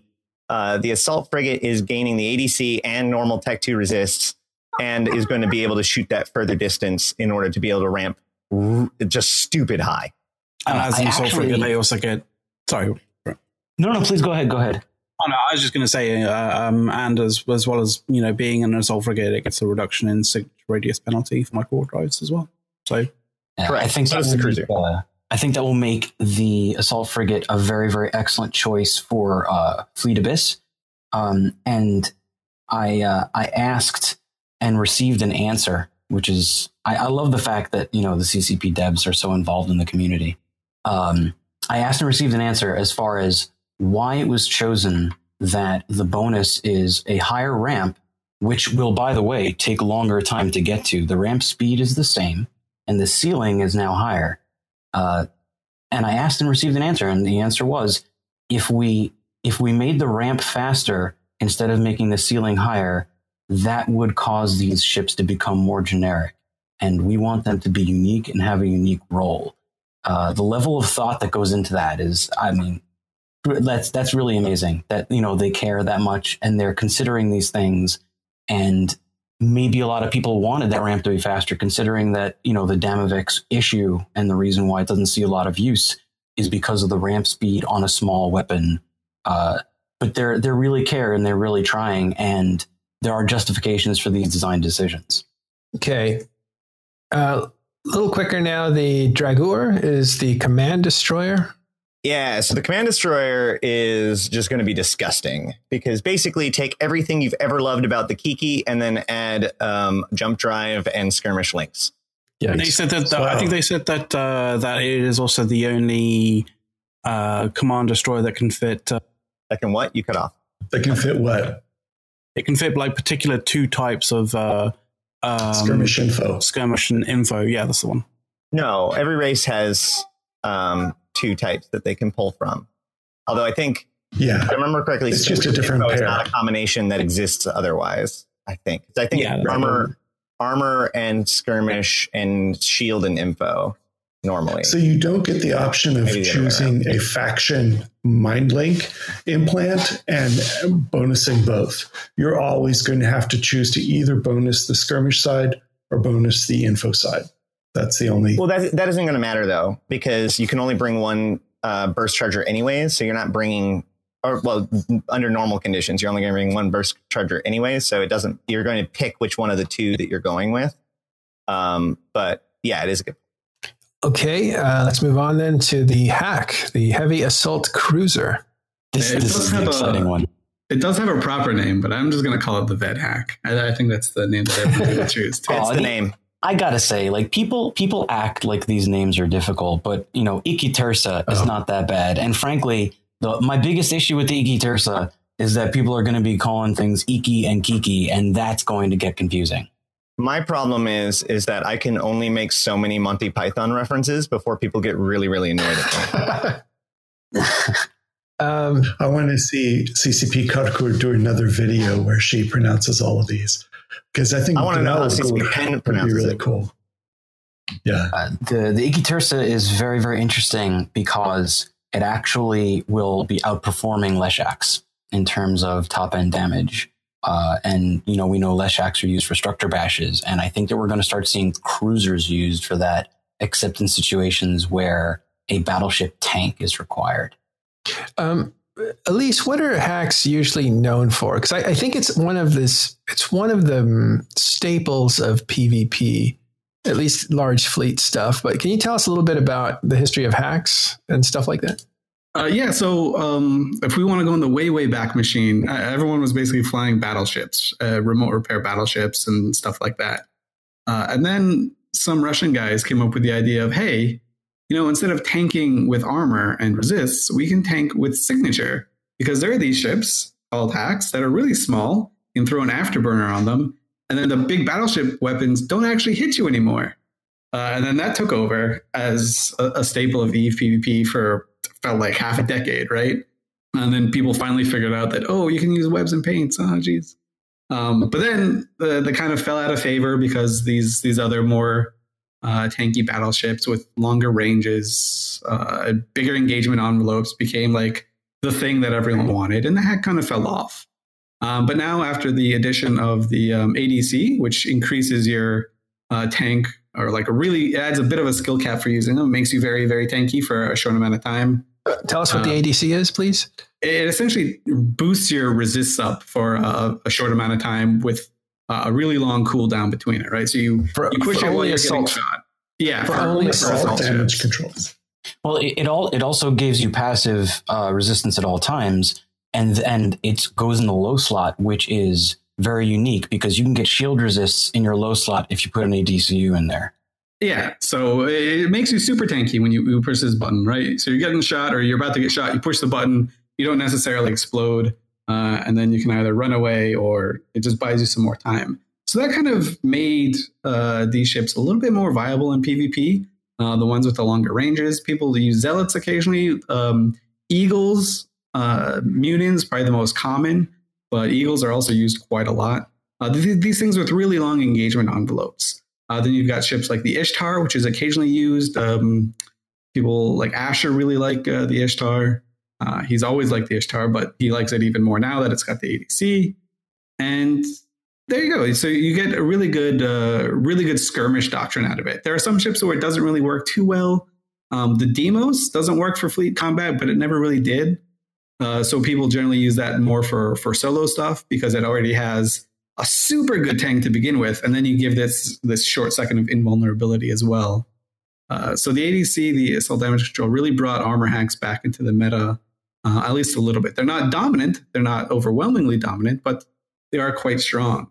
And uh, uh, shoving this on a vet hack with its you know agility that that already is there, its nimbleness, and it's just uh, amount of damage. It's going to be insane. A, a, lot of wormhole groups, I suspect, will be using this uh, to kill uh, like Rorquals and Thanatoses and, and Ratting Hels and stuff like that. And it's also going to be probably a little bit broken in the abyssal PvP rooms because there's like I don't think there's a single other ship that can contend with it. Now, the reason I asked you to explain that, I used to hear AHAC a lot, and I kept looking up AHAC, AHAC. I can't find that ship. I can't find that even class of ship for a long time. So that's why I need to, uh, uh, you to explain it for people who might be lost but don't know what hacks are. And I'm, I'm glad you explained that. Real quick, though, what's the difference between, uh, historically, the difference between AHACs or armor hacks and shield hacks?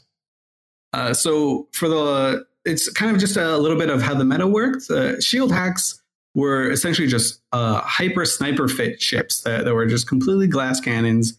You wouldn't brawl at all. You'd sit at like 100, 150 kilometers, pick off some guys, uh, and then when they started shooting you back or got within range, you'd run away. Um, so that was one use of them. That was essentially the first use of them. Uh, and then when people realized that, hey, we can make these have a small signature, and signature signature tank with them, uh, then that's when people started tanking them up, uh, shoving an afterburner on them, and brawling them. All right, Fonsway, back to you. Uh, this new hack, the Ikitursa. I said that right, right? Indeed. McLeod, in your face, McLeod. Making fun of the way I say things all the time. Uh, tell You'll us about the, eventually. Tell this, us about this Ikitursa, just as Ashterothi said, is going to be very, very powerful in the abyssal proving grounds. Uh, this this thing is going to dominate. Uh, it's not going to be cheap. People are going to fit it with bling. They're going to fit it with abyss rolled bling, uh, and they're going to lose them. And it's going to be expensive. But on the whole, flown correctly and fit correctly, these things are going to be the pinnacle. Uh, there is no doubt in my mind. It's been a little bit since I've done the the proving grounds, but the last time I did, there was kind of like a meta going around where uh, it was a bit of rock, paper, scissors. You would either have uh, a Vedmak, uh, an eagle, like just a passive hit eagle, and a, um, a curse or a pilgrim or something like that. They all kind of would beat each other up, uh, and they'd all essentially feast on healers that took the gate trying to make a quick buck. Uh, what's what's the meta like now in the abyssal proving grounds? you're going to find a lot of um, vagabonds. You're going to find a lot of Orthrus. Uh, you're going to see a lot of Vedmak. Those are three of the very common ships you can see. There's actually, um, maybe you can pull it up on screen. There's, I think it's abyssaldata.com that actually tracks. Uh, yeah, there you go. Well, that's yeah, that's the kill board. You can see what people are really flying in there. Uh, some people are flying Cerberus. Uh, some people are mistakenly flying Helas, which is, I think, unwise. Yeah, so there's there's on screen, there's the Abyssal leaderboard. So you can click on each of those individuals and you can see, you know, what they've been flying and what they've been killing. Yeah, Sniper Bro is uh, a guy that's kind of uh, definitely always been been dominating, and I know he was uh, really big into using the curse for for quite some time. Curse um, is very common, and you know the the curse, especially in in the Abyssal Proving Grounds, has this super high skill cap. And I, am not sure if it was him or it was someone else that was saying the uh, the Ved hack is going to kind of break that meta a little bit because it can fit a battery and an injector, or even two batteries and an injector, and kind of just be immune. Uh, yeah, and that's going to still it's still going to be pricey. So you're going to only see that with the players that are really investing and really rather quite serious about this. Well, those ships are going to be rare but brutal. And you know what? Let me just reemphasize something that CCP has done historically. They let ships come out and have their time in the sun. So if you can adapt fast and get into these ships and, and fly them and become effective with them, you're going to have a few months of dominating other players. Uh, they just don't they don't correct these kinds of ships for a few months. So there's definitely some time to figure them out and uh, and whoop some tush. Uh, an interesting note regarding the uh, the assault damage control mutaplasmids. One of the stats that rolls is the activation duration, which is extremely overpowered since that is the primary function of that module. And it can be, let me take a quick look. Yeah, plus or minus 20%. Whoa. So when you take a 16 second Shadow Serpentis assault damage control and then you add 20% on that, that's incredibly powerful. Uh, real quick question from the audience. What about power creep? All this new T2 ship, uh, it's just more power creep. Any thoughts on that? I mean, it is in a way, but I, I also don't think they scale as well. Uh, like, you're not going to see Goonswarm take out or the Imperium take out like a, a, a Ikitursa fleet, right? Like, you're not going to see PL or NC take, well, actually, probably will, but um, you're not going to see this as like mainline doctrines, right? They're more uh, skirmishes, medium to like I guess extra medium style. Uh, they're really really good at fitting that role of, of hunting. They're not necessarily good for uh, trading blows type thing. It's it's not really where their niche is, at least not yet. So I don't think it's going to push the power creep too far, but I do think it's going to make hunting uh, a lot easier, especially with the the cruiser, right? Because right now uh, there are two ways that people use these ships mostly. I'd say like seventy percent of the uses um, go with people flying Kikis uh, to hunts in nullsec and mostly just nullsec, get, get people that are, aren't paying attention. And then people taking uh, the Drekavacs to hunt, but bigger game. So that's that's essentially the the main use for them right now.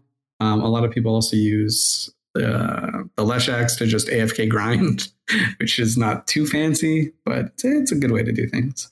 So let, us actually squeeze in some balance changes that are coming to the Tri- Triglavian ships, uh, the Damavik, the Kikimora, the uh, the ammunition that they use.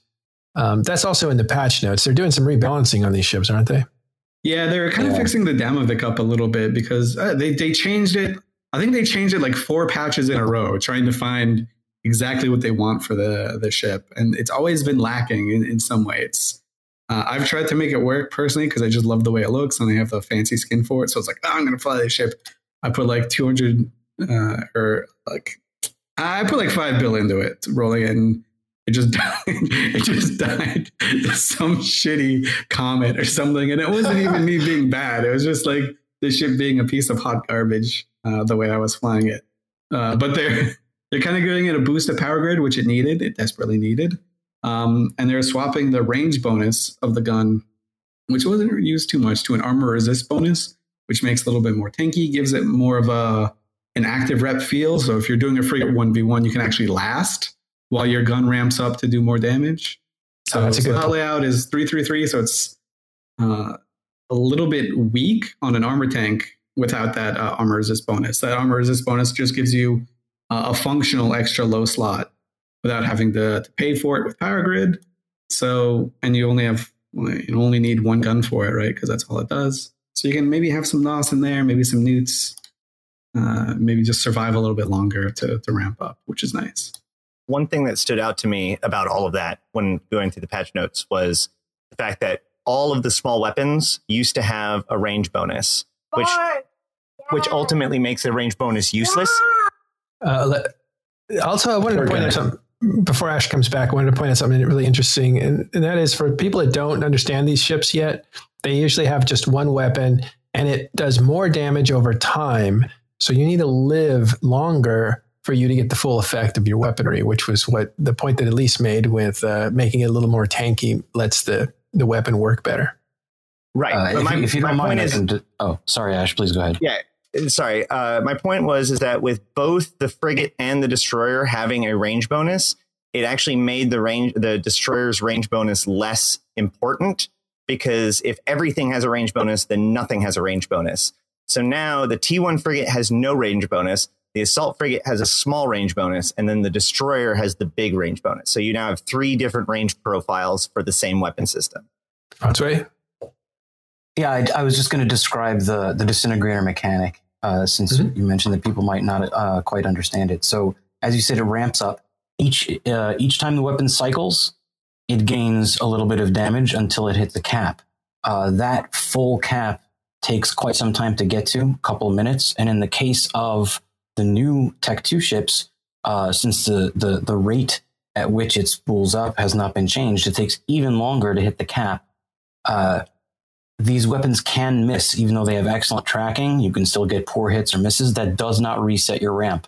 But what does is an enemy going out of range. These weapons have only optimal range. Their fall off range is zero. So if an enemy outranges you, then you, the weapon will disengage and your ramp will reset. So while the up the top end damage is absolutely ridiculous, it is very difficult to get there and it is it requires skill to maintain, you know, maintain that range that entire time. If you get tackled off of somebody, then you just lost that entire ramp. You just lost 4 minutes of work. Yeah, one of the the biggest counters or two of the biggest counters, I guess, um, are neuts, which a lot of people like to do when it's kind of uh, small 1v1s and stuff. Or tracking disruptors, max, max tracking disruptors just make your life miserable uh, because the, the ship would then have to be on top of you. That's why they're, they're really good and where they excel is to have small groups of people um, just destroying these capital ships, right? So you could have, you literally I just have like a wolf packs of seven, uh, seven, seven or eh, seven to 10 uh, of the Kikimoras, and you can just take down a Thanatos uh, with a little bit of luck catching one, obviously, but you can definitely just own it. And that's what these things are really great at. And uh, you can see from this graph how much damage these ships can do if you get it to ramp up for a certain amount of time. So imagine you have these vet hacks and you just grab like a ratting titan or just a, a ratting super. This thing can die before people can kind of respond in, in a lot of cases. Yeah, it's important to note that these these ships' primary usage is PvP. These are not very good for PvE, uh, unless it's for a structure bash. For I guess a fob bash, you can ring a Leshak or something like that. But really, uh, especially in Abyss, when you have 20 minutes to get in and get out, you know you have six minutes and 40 seconds per room in the, at the maximum. So if you're waiting for a full spool in one of these rooms, you're never going to see it. No rat's going to live that long you're simply not going to get the benefit of these when you're bringing them to a tier five abyss site. Uh, I, I am hoping that uh, Nergal will uh, will be more usable. Yeah, it is actually really fun and slightly challenging if you try and do the the co-op abyss sites uh, with like uh, with Damaviks uh, because they do have a, the remote rep bonus, so you can, can actually like spider tank to survive. But you're absolutely right; the the damage output does a bit lacking. So maybe the, the little Nergal will do it a little bit better. Well, we'll report yeah. back after after the expansion goes out. We'll we'll keep on top of this with these new ships coming in, and see how they're changing the landscape. Uh, next, we want to talk about a little more on the balance. Uh, this is not uh, Triglavian related to Triglavian. um, they're changing ammunition, and they announced this uh, a few weeks ago. Uh, but uh, what's going on with ammunition? The, uh, the Tech 2 ammunition change? Yeah, yeah. yeah. Elise, uh, you want to take this? Oh yeah. So basically, like right now, if you have a faction gun, uh, like a faction, like a big blaster or something, you can't really use can't really use it, even though it's like way better and it's like cool. Like if you get an officer and you get a Cormack's uh, and like Neutron blaster, you're like, oh sweet, I got this super gun. Oh wait, it sucks on everything because I can't use null or void. Uh, so right now they're they're just going to change that to hey, if you got a faction officer a storyline uh, thing, just shove the T2 ammo in it. We know the T2 ammo is great. Instead of just balancing all the ammo like all over, we're just going to let you use it. It's the way it works in um, capital ships with capital guns because that was like a huge, huge thing. Like, why would I use these faction guns if I can't use Scorch? Like, uh, like these. Uh, so they're just, they're just eh, screw it. If you have a, a, cool gun, you can use the the T2 ammo. Makes it way better. So maybe you actually have some fun using your your shiny, expensive guns.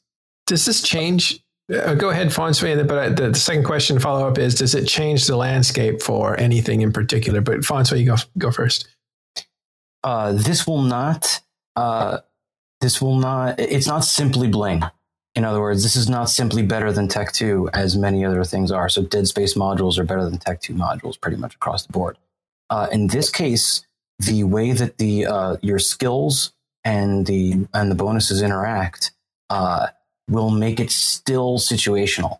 Um, f- uh, first and foremost, Tech 2 weapons are still going to be the economical choice for maximum damage.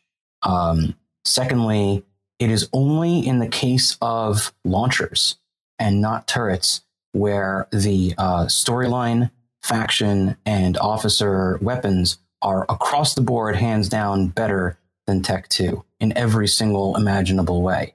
Uh, the guns of all sorts, all of the guns have pluses and minuses and ups and downs. Uh, all of the all of the storyline and um, and faction and and uh, officer weapons have better fitting characteristics. They have certain other characteristics that are going to be better than the Tech 2 and certain that are going to be worse. Uh, in addition, the Tech 2 ammo still requires the specialization skill level 1 to unlock. Although uh, that specialization skill is purely unlock if you're not using a Tech 2 gun, because it is the Tech 2 gun that benefits from the specialization skill rate of fire or uh, damage increase.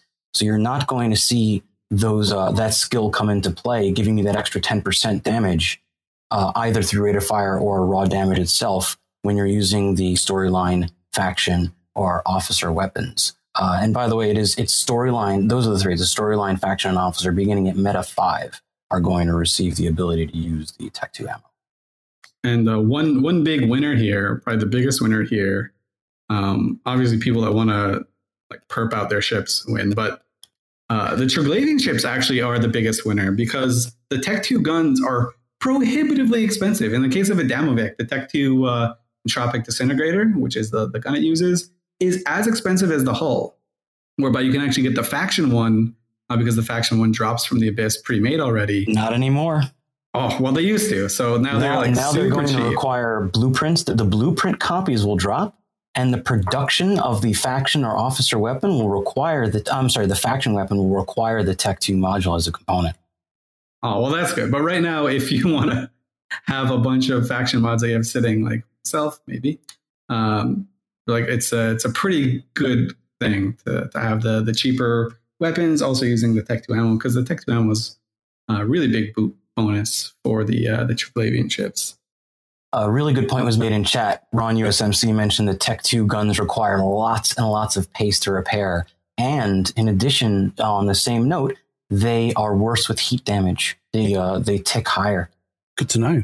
Okay, so uh, there's also electronic warfare drones. I'm going to leave that for Ashterothi's uh, detailed stuff, but check that out. Um, so let's get to the other uh, actual features that are coming out in this expansion. There is an agency redesign and uh, did you have some comments on that, Ash or uh, Carneros? My comment is how many of us here in the chat have never even looked at the agency finder thing, anyways? well, the new no, the new agency is incredible. The new agency has a lot of information that used to be very difficult to collect together, and will be very good. So it has the new agent finder. It has uh, new ways of finding faction warfare plexes. The PI interface is incredible. So I think that it's going to be a good thing. Um, but honestly, it's one of those things that you're going to, ha- you should just go and play with it either on Sisi or when it gets in tranquility. It's a, it's a pretty good interface. There's a bit um, of uh, controversy uh, regarding the agency redesign, though. Um, the yes. there was there was a scare actually. there was a scare regarding Abyss and the agency because when they uh, on Singularity when they first implemented the new agency window, they used old art, and the old art warned us about the suspect flag for Tier Four and Tier Five. Uh, this old art has since been removed and is no longer in the Singularity agency. This is the curse of well, placeholder art. But I, I, was thinking more along the lines of the uh, the whole exploration, uh, you know, sort of uh, aspect of it. Yeah, so I mean, the, you, you guys agency, know about this, right? Yeah, the new agency thing, like people have been kind of bummed about it because they they said, oh, it's taking the the the mystique out of exploring because you can see you know more sites without having to actually go there. Uh, if you're ratting, you can look in your thing, and if a signature pops up, you can say, "Oh, that's probably a, a wormhole." So let's go scout it and close it or let's just make sure we don't all die, stuff like that. So the, the, a little bit of people are, are a little bit uh, miffed about it. They they made their opinions known when they first came to Sisi, and the developers are just like, "Yeah, we we hear these, uh, we hear what you're going to say, but you know, let's try it out, see what happens." And uh, another thing, people don't like a, a, little bit of the agent finder because it does remove a little bit of functionality when it comes to looking for um, uh, pro, or not probing agents, locator agents. It makes it a little bit harder to find those guys, but uh, overall, what, it is a harder? big upgrade too. Yeah, it makes the the agency window at least when I when it made it harder There's a giant to find locator agents for it, isn't it? Like it should be easier to find those kinds of agents now. I mean, maybe I'm wrong. I'll take a look at it again. Maybe they, they changed a little bit, but they uh, had removed from when I had tried it. They removed a little bit of functionality. Uh, the agent finder right now, you can just click. It's really easy to find locators uh, no matter where you are. And the, the agency, it was a little bit harder for me, but maybe I'm just wrong. Well, they've so also no, there's been two iterations of the new agency on Sisi since it's shown up on Sisi. So it's possible that you actually tried the old new one. Oh, nice. The old new and then the new new. Like, like the new new.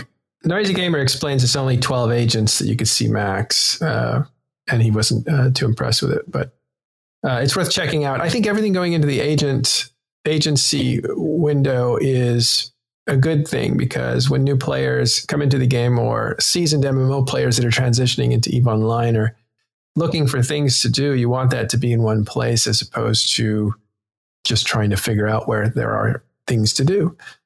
One glaring exception, yes. What's the glaring exception? Changes. Say that again. Couldn't hear it. The signature changes. Okay. Uh, and did we just discuss those now or, or have those come up? I think we danced around it, but okay. Uh, and I go into detail, or I think a little bit more detail in my breakdown, but um, the the rough hand of it is is that right now you can only see the signatures in your own system, and you have to scan them down to know what they are. In the new system, you're going to be able to see signatures basically anywhere in New Eden, just like faction warfare complexes and everything else like that. The reason why this is a big deal is because explorer exploration is considered to be going into the unknown. And so the act of like bumbling around blindly is is considered to be an integral part of exploration for a lot of explorers. And therefore being able to like going to null and then opening up and seeing where all of the signatures are in the local area removes a, a, fair chunk of the discovery or exploration aspect of it. So a lot of people are upset. Yeah. Um, okay, we'll leave a lot of that detail uh, for Euro show, and uh, we'll move on here to the next thing, which is really big. I, I just can't even express how big this is. We did save it for later in the show. We won't go into it long because we're going to talk about this long into the future. The 64-bit client option is here. It's here in its early Yay! form as an open beta. Yeah. Now, it's not going to work perfectly. We know this. It's going to have bugs. There's going to be some moment when you're going to pull your hair out, or if you don't have any hair, you're pull your hat off. But there's, there's going to, but it also will be a huge godsend on, on occasion. You know, especially if you've got a system with a lot of memory on it, so you you're resistant to memory leaks. You're you're going to be uh, yeah, I can't, you know, I can't wait. I'm going to jump in immediately. Absolutely. Now, and for, oh, sorry, go ahead. I was going to say, for those that haven't tried it on the test server or anything like that, it actually is a massive, noticeable change in the performance in like these larger, even uh, medium to, to large fights, not even extra large, right? So even in the 100 to 150 people fights, it is noticeably better uh, in every aspect of it. I was, I think there were like 400 people shooting a Keepstar, and I had everything on high effects, full everything, and it was working without breaking, right? Uh, previously, we'd have to go into what Eve is like the potato mode for everything, right? Yeah. So where you just turn all the settings all the way down and your ship looks like a potato. Uh, but now after this, yeah. uh, if you do have the RAM, and the ability to use it, uh, it'll work really, really well. Obviously, if you're running five or six clients, probably don't want to do it on all of them. But there's actually a uh, second. I believe this is also linked.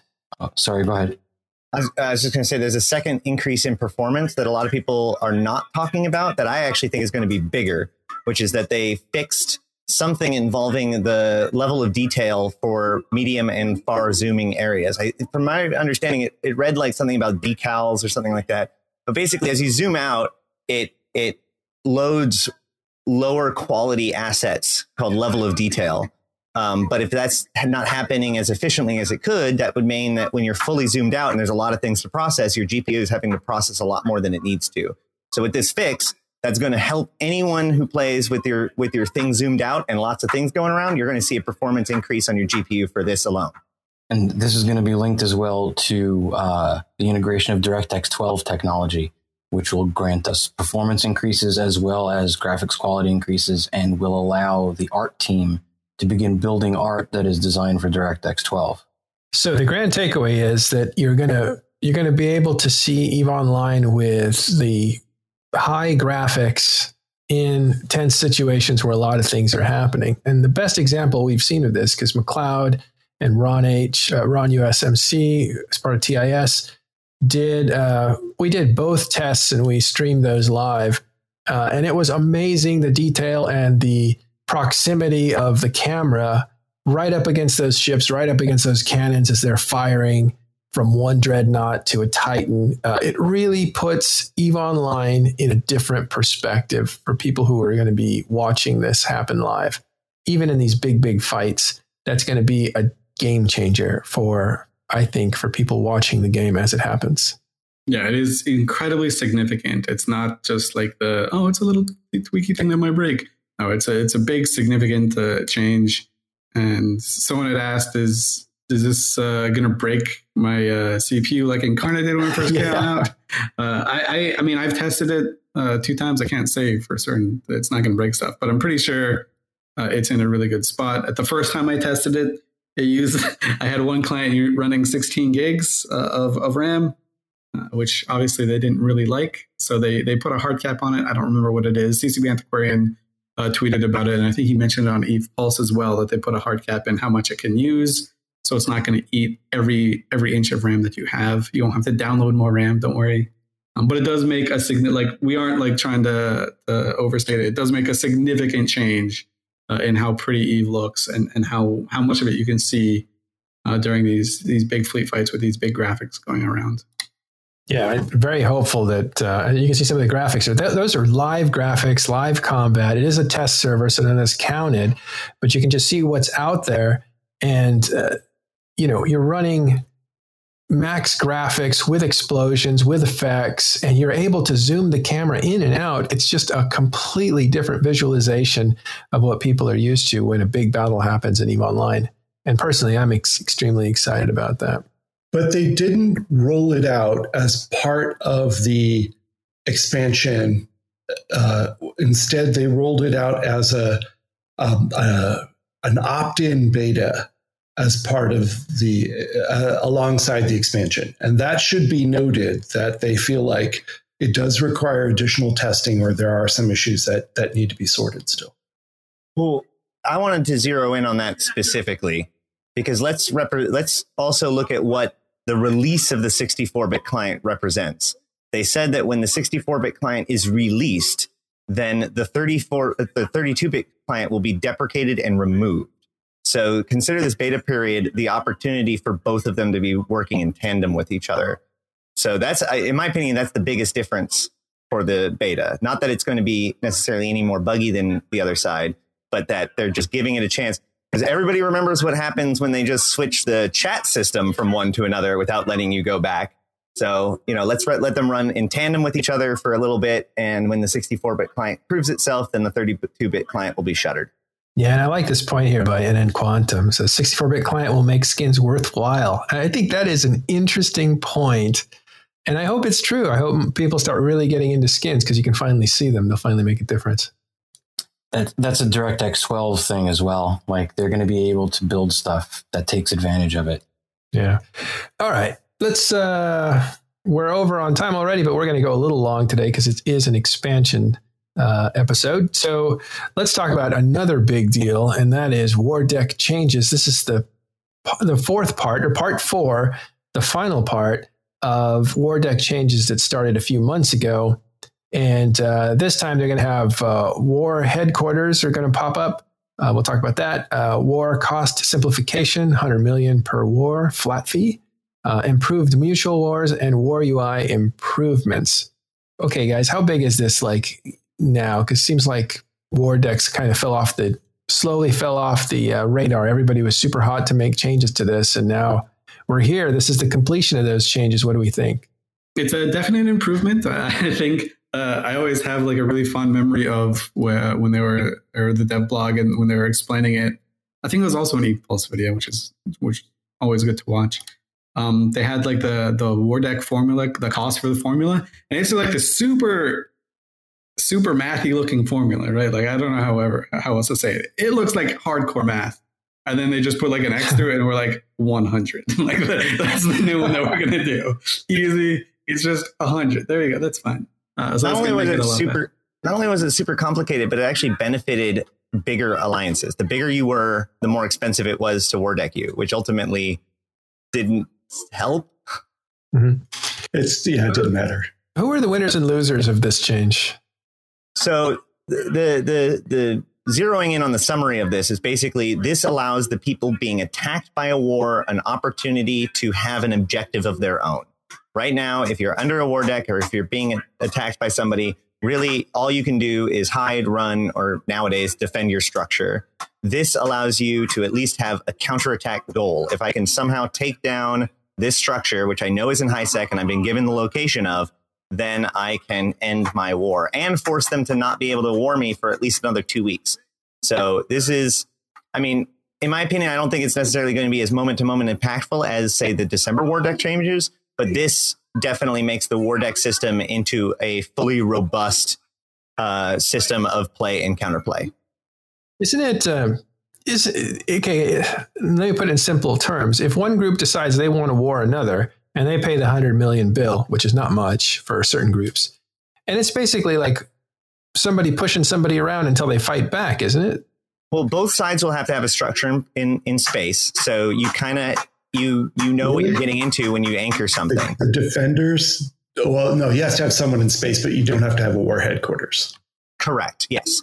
So you know what you're getting into when you when you start anchoring structures, in my opinion. But so likewise, that's when you're saying I'm up for this gameplay, basically. Correct. As long as you have no structures as your organization, then you're basically saying, I don't want to be harassed by wars. Okay. But you also don't get any of the benefits that structures have to offer. You don't get to make I your mean, home in space. There are ways around it. Right. I mean, right. the way around it is just have an alt corp drop the structure and then just let you, uh, let you, give you access I mean, through the access list. But you know, but the alt the alt uh, corp can get uh, can get war decked just as easily. Yeah, as exactly. Uh, so you know, but the, like so the alt counterplay though. The alt corp gets war decked, but then your members don't have to be like, oh, I can't go to Jita ever again. Like, right? Because that's uh, that's the mentality is right now. If you've ever been in a small corp, and I've I've snuck like little characters in the small corps, uh, getting war decked um, like uh, eight months ago. It was basically like, well, we can't play this week, so everyone leave this corp yeah. and join another corp. And this isn't this isn't hyperbole. This isn't me making making stuff up like this is actually what they do and it's not just this one group this is what a lot of these group, like high sec groups do like oh geez guys uh, we're war decked so we're going to move to this corp and here's what you do and they have these plans in place they've been doing it for years they're like okay so we're moving to this corp it's a similar it's a similar enough name that you have an identity but different enough where the guys might not see it so we're just going to waste their time and you know in two days you guys can play again and that's that's literally just how it goes. And it just every time that that happens, if a guy that isn't around, he wakes up to a corp that there were 40 people in the last time he was in. Now there's zero people. He's like, uh, what, what, what? What do I do? And if there's no one around, that guy just isn't in that corp anymore, and he generally just stops playing. No. So eventually, like these war decks just take a a grind and a toll on these people that have uh, small social circles that are pr- primarily in high sec uh, because like one or two guys leave each time they swap corps and maybe they swap five or six times like uh, if you it, it, literally kills me too because i'm the type of person uh, that i don't like when my bio has like a lot of fluff in it or my mm-hmm. corp history has a lot of fluff in it yeah like i hate that i absolutely hate it i will not uh, leave a corp just so I don't get that one line item. yeah, yeah, I know what you mean. like being an NPC corp. And like if you look at my alt, I've got 16 entries and it's been playing for less than a year. It's absolutely absurd. Yeah. Uh, so this is going to be a huge boost uh, to that type of gameplay, which is really nice to see. I think it's important. What you said about you, you get to keep your same culture. Uh, I think that's a very important thing. Carneros, I cut you off. I'm sorry. Go ahead. There's another winner, and it's um, uh, and it's CCP because they get to have an interesting data point now. They get to look at the statistics over the next six months and see what percentage of wars in high sec, what percentage of, of empire wars does someone actually go and attack the headquarters? And what percentage of the time does the headquarters actually get blown up? So they're gonna they're gonna get some useful data out of this uh, over the next few months. And I, uh, I'd like us to hold CCP to reporting on that uh, data at some point in the future. They, they showed us, you know, they showed us the numbers before all these war deck changes were made. They showed us the engagement numbers and all those things and how no fights really happen and the defenders never get any kills. So we know they're collecting it. Uh, we just hope they show us the numbers if they're not what they hope. Well, they're collecting it now they weren't collecting it 10 years ago. so th- this is, it's great that they're looking at it now. Absolutely. My I'm excited question, to see the data. Go ahead. My top question from this change is what's going to happen to Solitude? So Solitude is a high sec chunk of, uh, or a chunk of high sec that's completely separated from the rest of high sec. So it's in, very difficult for a lot of organizations to maybe set up there, but it is technically high sec. So I wonder whether or not organizations like Pirate will start using it as like a, a launching point in order to kind of protect their structures from harassment, or if other people are going to do that, or if people are going to make a job of clearing the, the, war structures that happen to be in Solitude. It'll be very interesting to see if Solitude plays into this whole thing, just because of the rules behind the war headquarters. Well, and how have the uh, the mercenary groups that go around hunting, uh, you know, corporations? How have they reacted to these changes? uh, amusingly. like, I, they don't really know what to do. Like they've been war decking each other. They've been going after other people. They've been merging. I'm I haven't really paid enough attention to have a solid answer, but it looks like all kinds of different stuff is happening among the war deck community.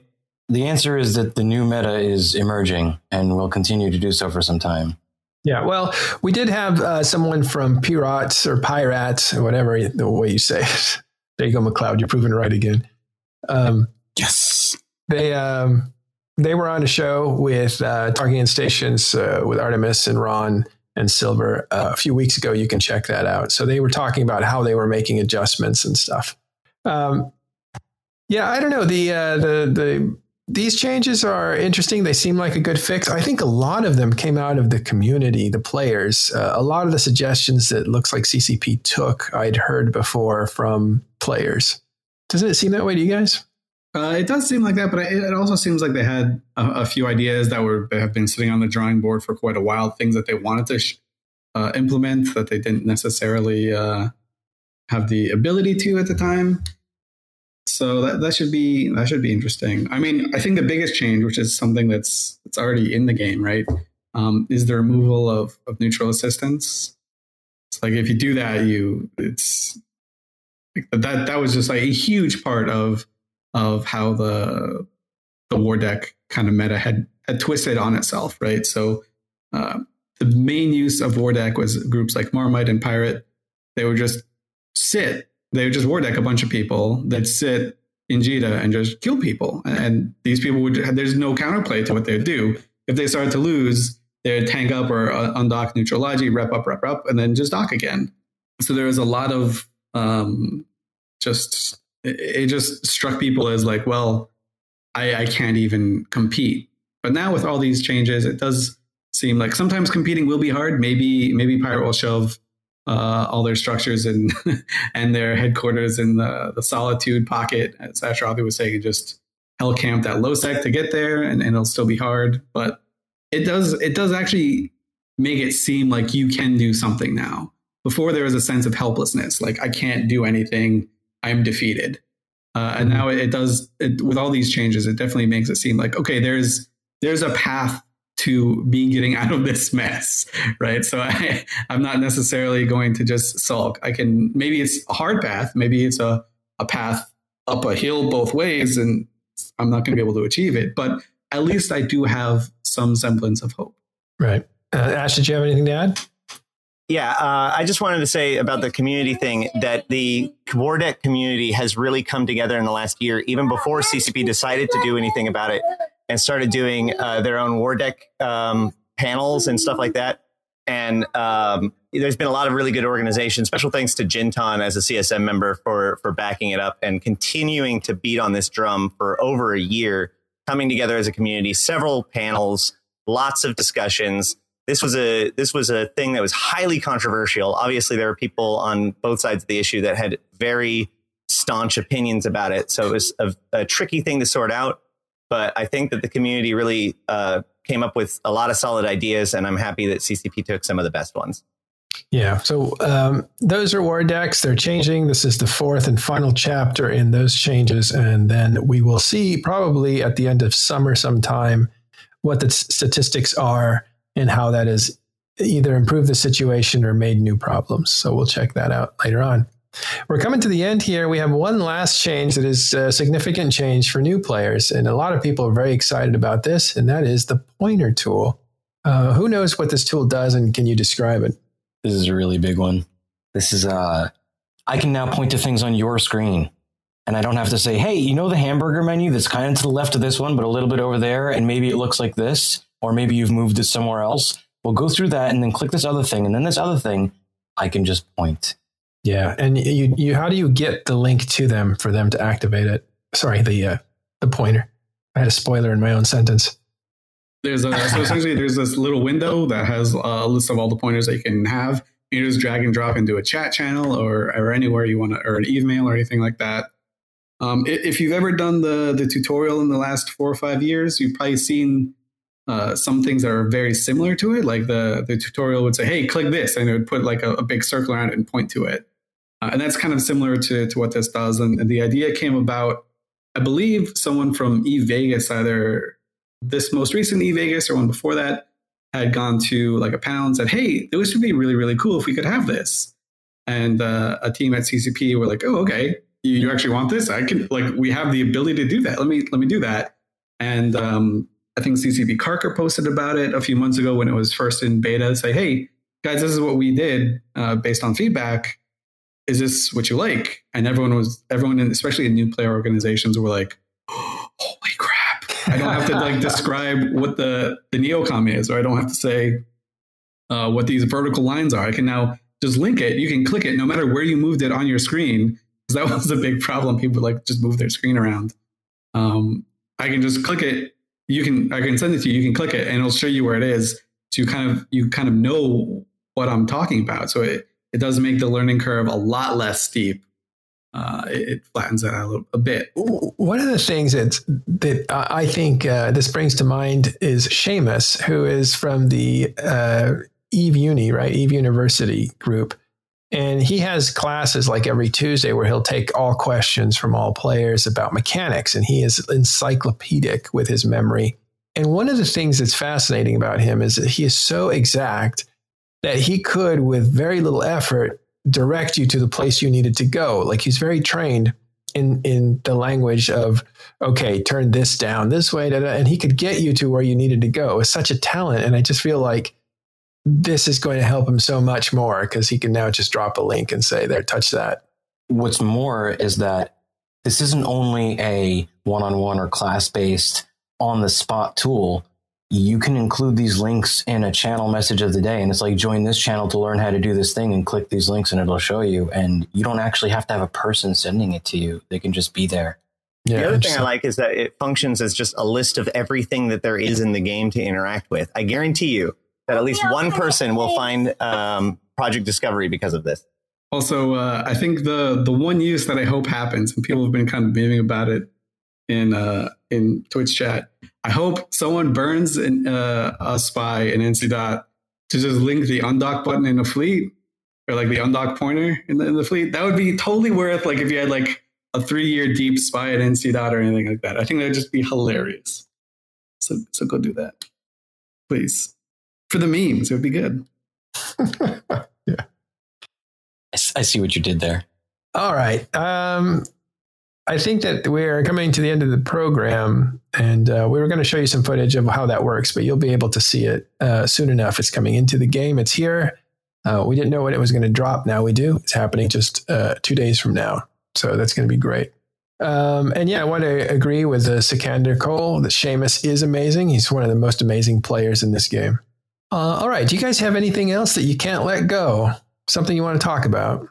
I just want to thank you all for having me on. Uh, I really appreciate it. Yeah, man. Welcome yeah. to the crew. You're now part of Talking in Stations. You're a resident uh, Abyssal expert. Uh, welcome, Fonsui. It's nice to have you here. Uh, I really hope to contribute and bring something to the team. I, I will say that if you have been wanting to or interested or not even or whatever thinking about the abyss, uh, but have been too intimidated by looking at fits or figuring things out, Fonsui is the person to go to. He's got tons of great ideas and he's got all kinds of fits for all kinds of situations. And he's more than willing to break down a, a brand new fit just to fit your crazy idea. Trust me, I know.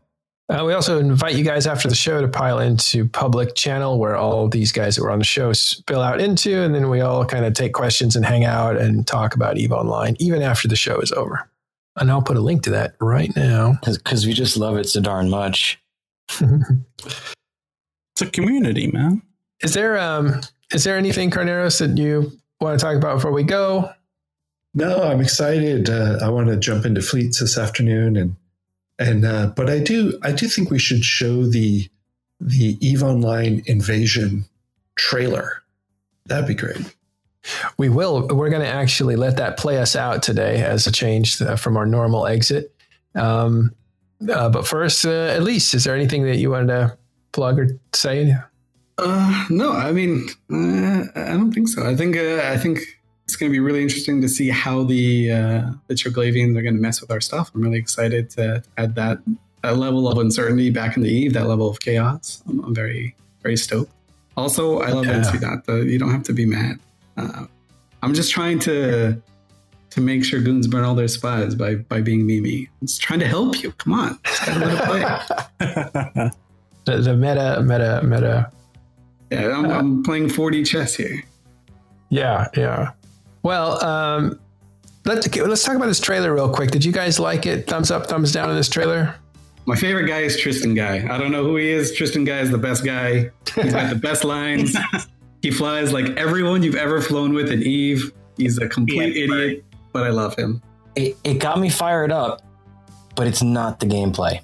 Yeah. A- Antiquarian is the is Tristan Guy, by the way. Yeah. Oh, that makes sense now. Uh, X up, guys. If you like it, give a thumbs up, thumbs down uh, on the trailer. Um, I know a lot of people were very excited when it came out. They were saying so in public, and we watched it come out at uh, Eve Down Under when we were watching the stream. Everyone knows a Tristan guy. and if you don't know, and if you, uh, by the way, and if you don't know Tristan guy, like a Tristan guy, it's because you're the Tristan guy. Uh, okay. You I want to thermal. I want to thank Ashterothi, Carneros, Elise, Fonsui, uh, and McLeod, our engineer, for hanging out and showing up today. I also want to thank all the generosity that happened today. It was uh, Apollo 428 and XY, and it just went nuts. So uh, thank you guys for helping out the station that way. Appreciate it catch more stuff, uh, we have a ton coming out, including CSM interviews with candidates that you may want to vote for. So check that out too.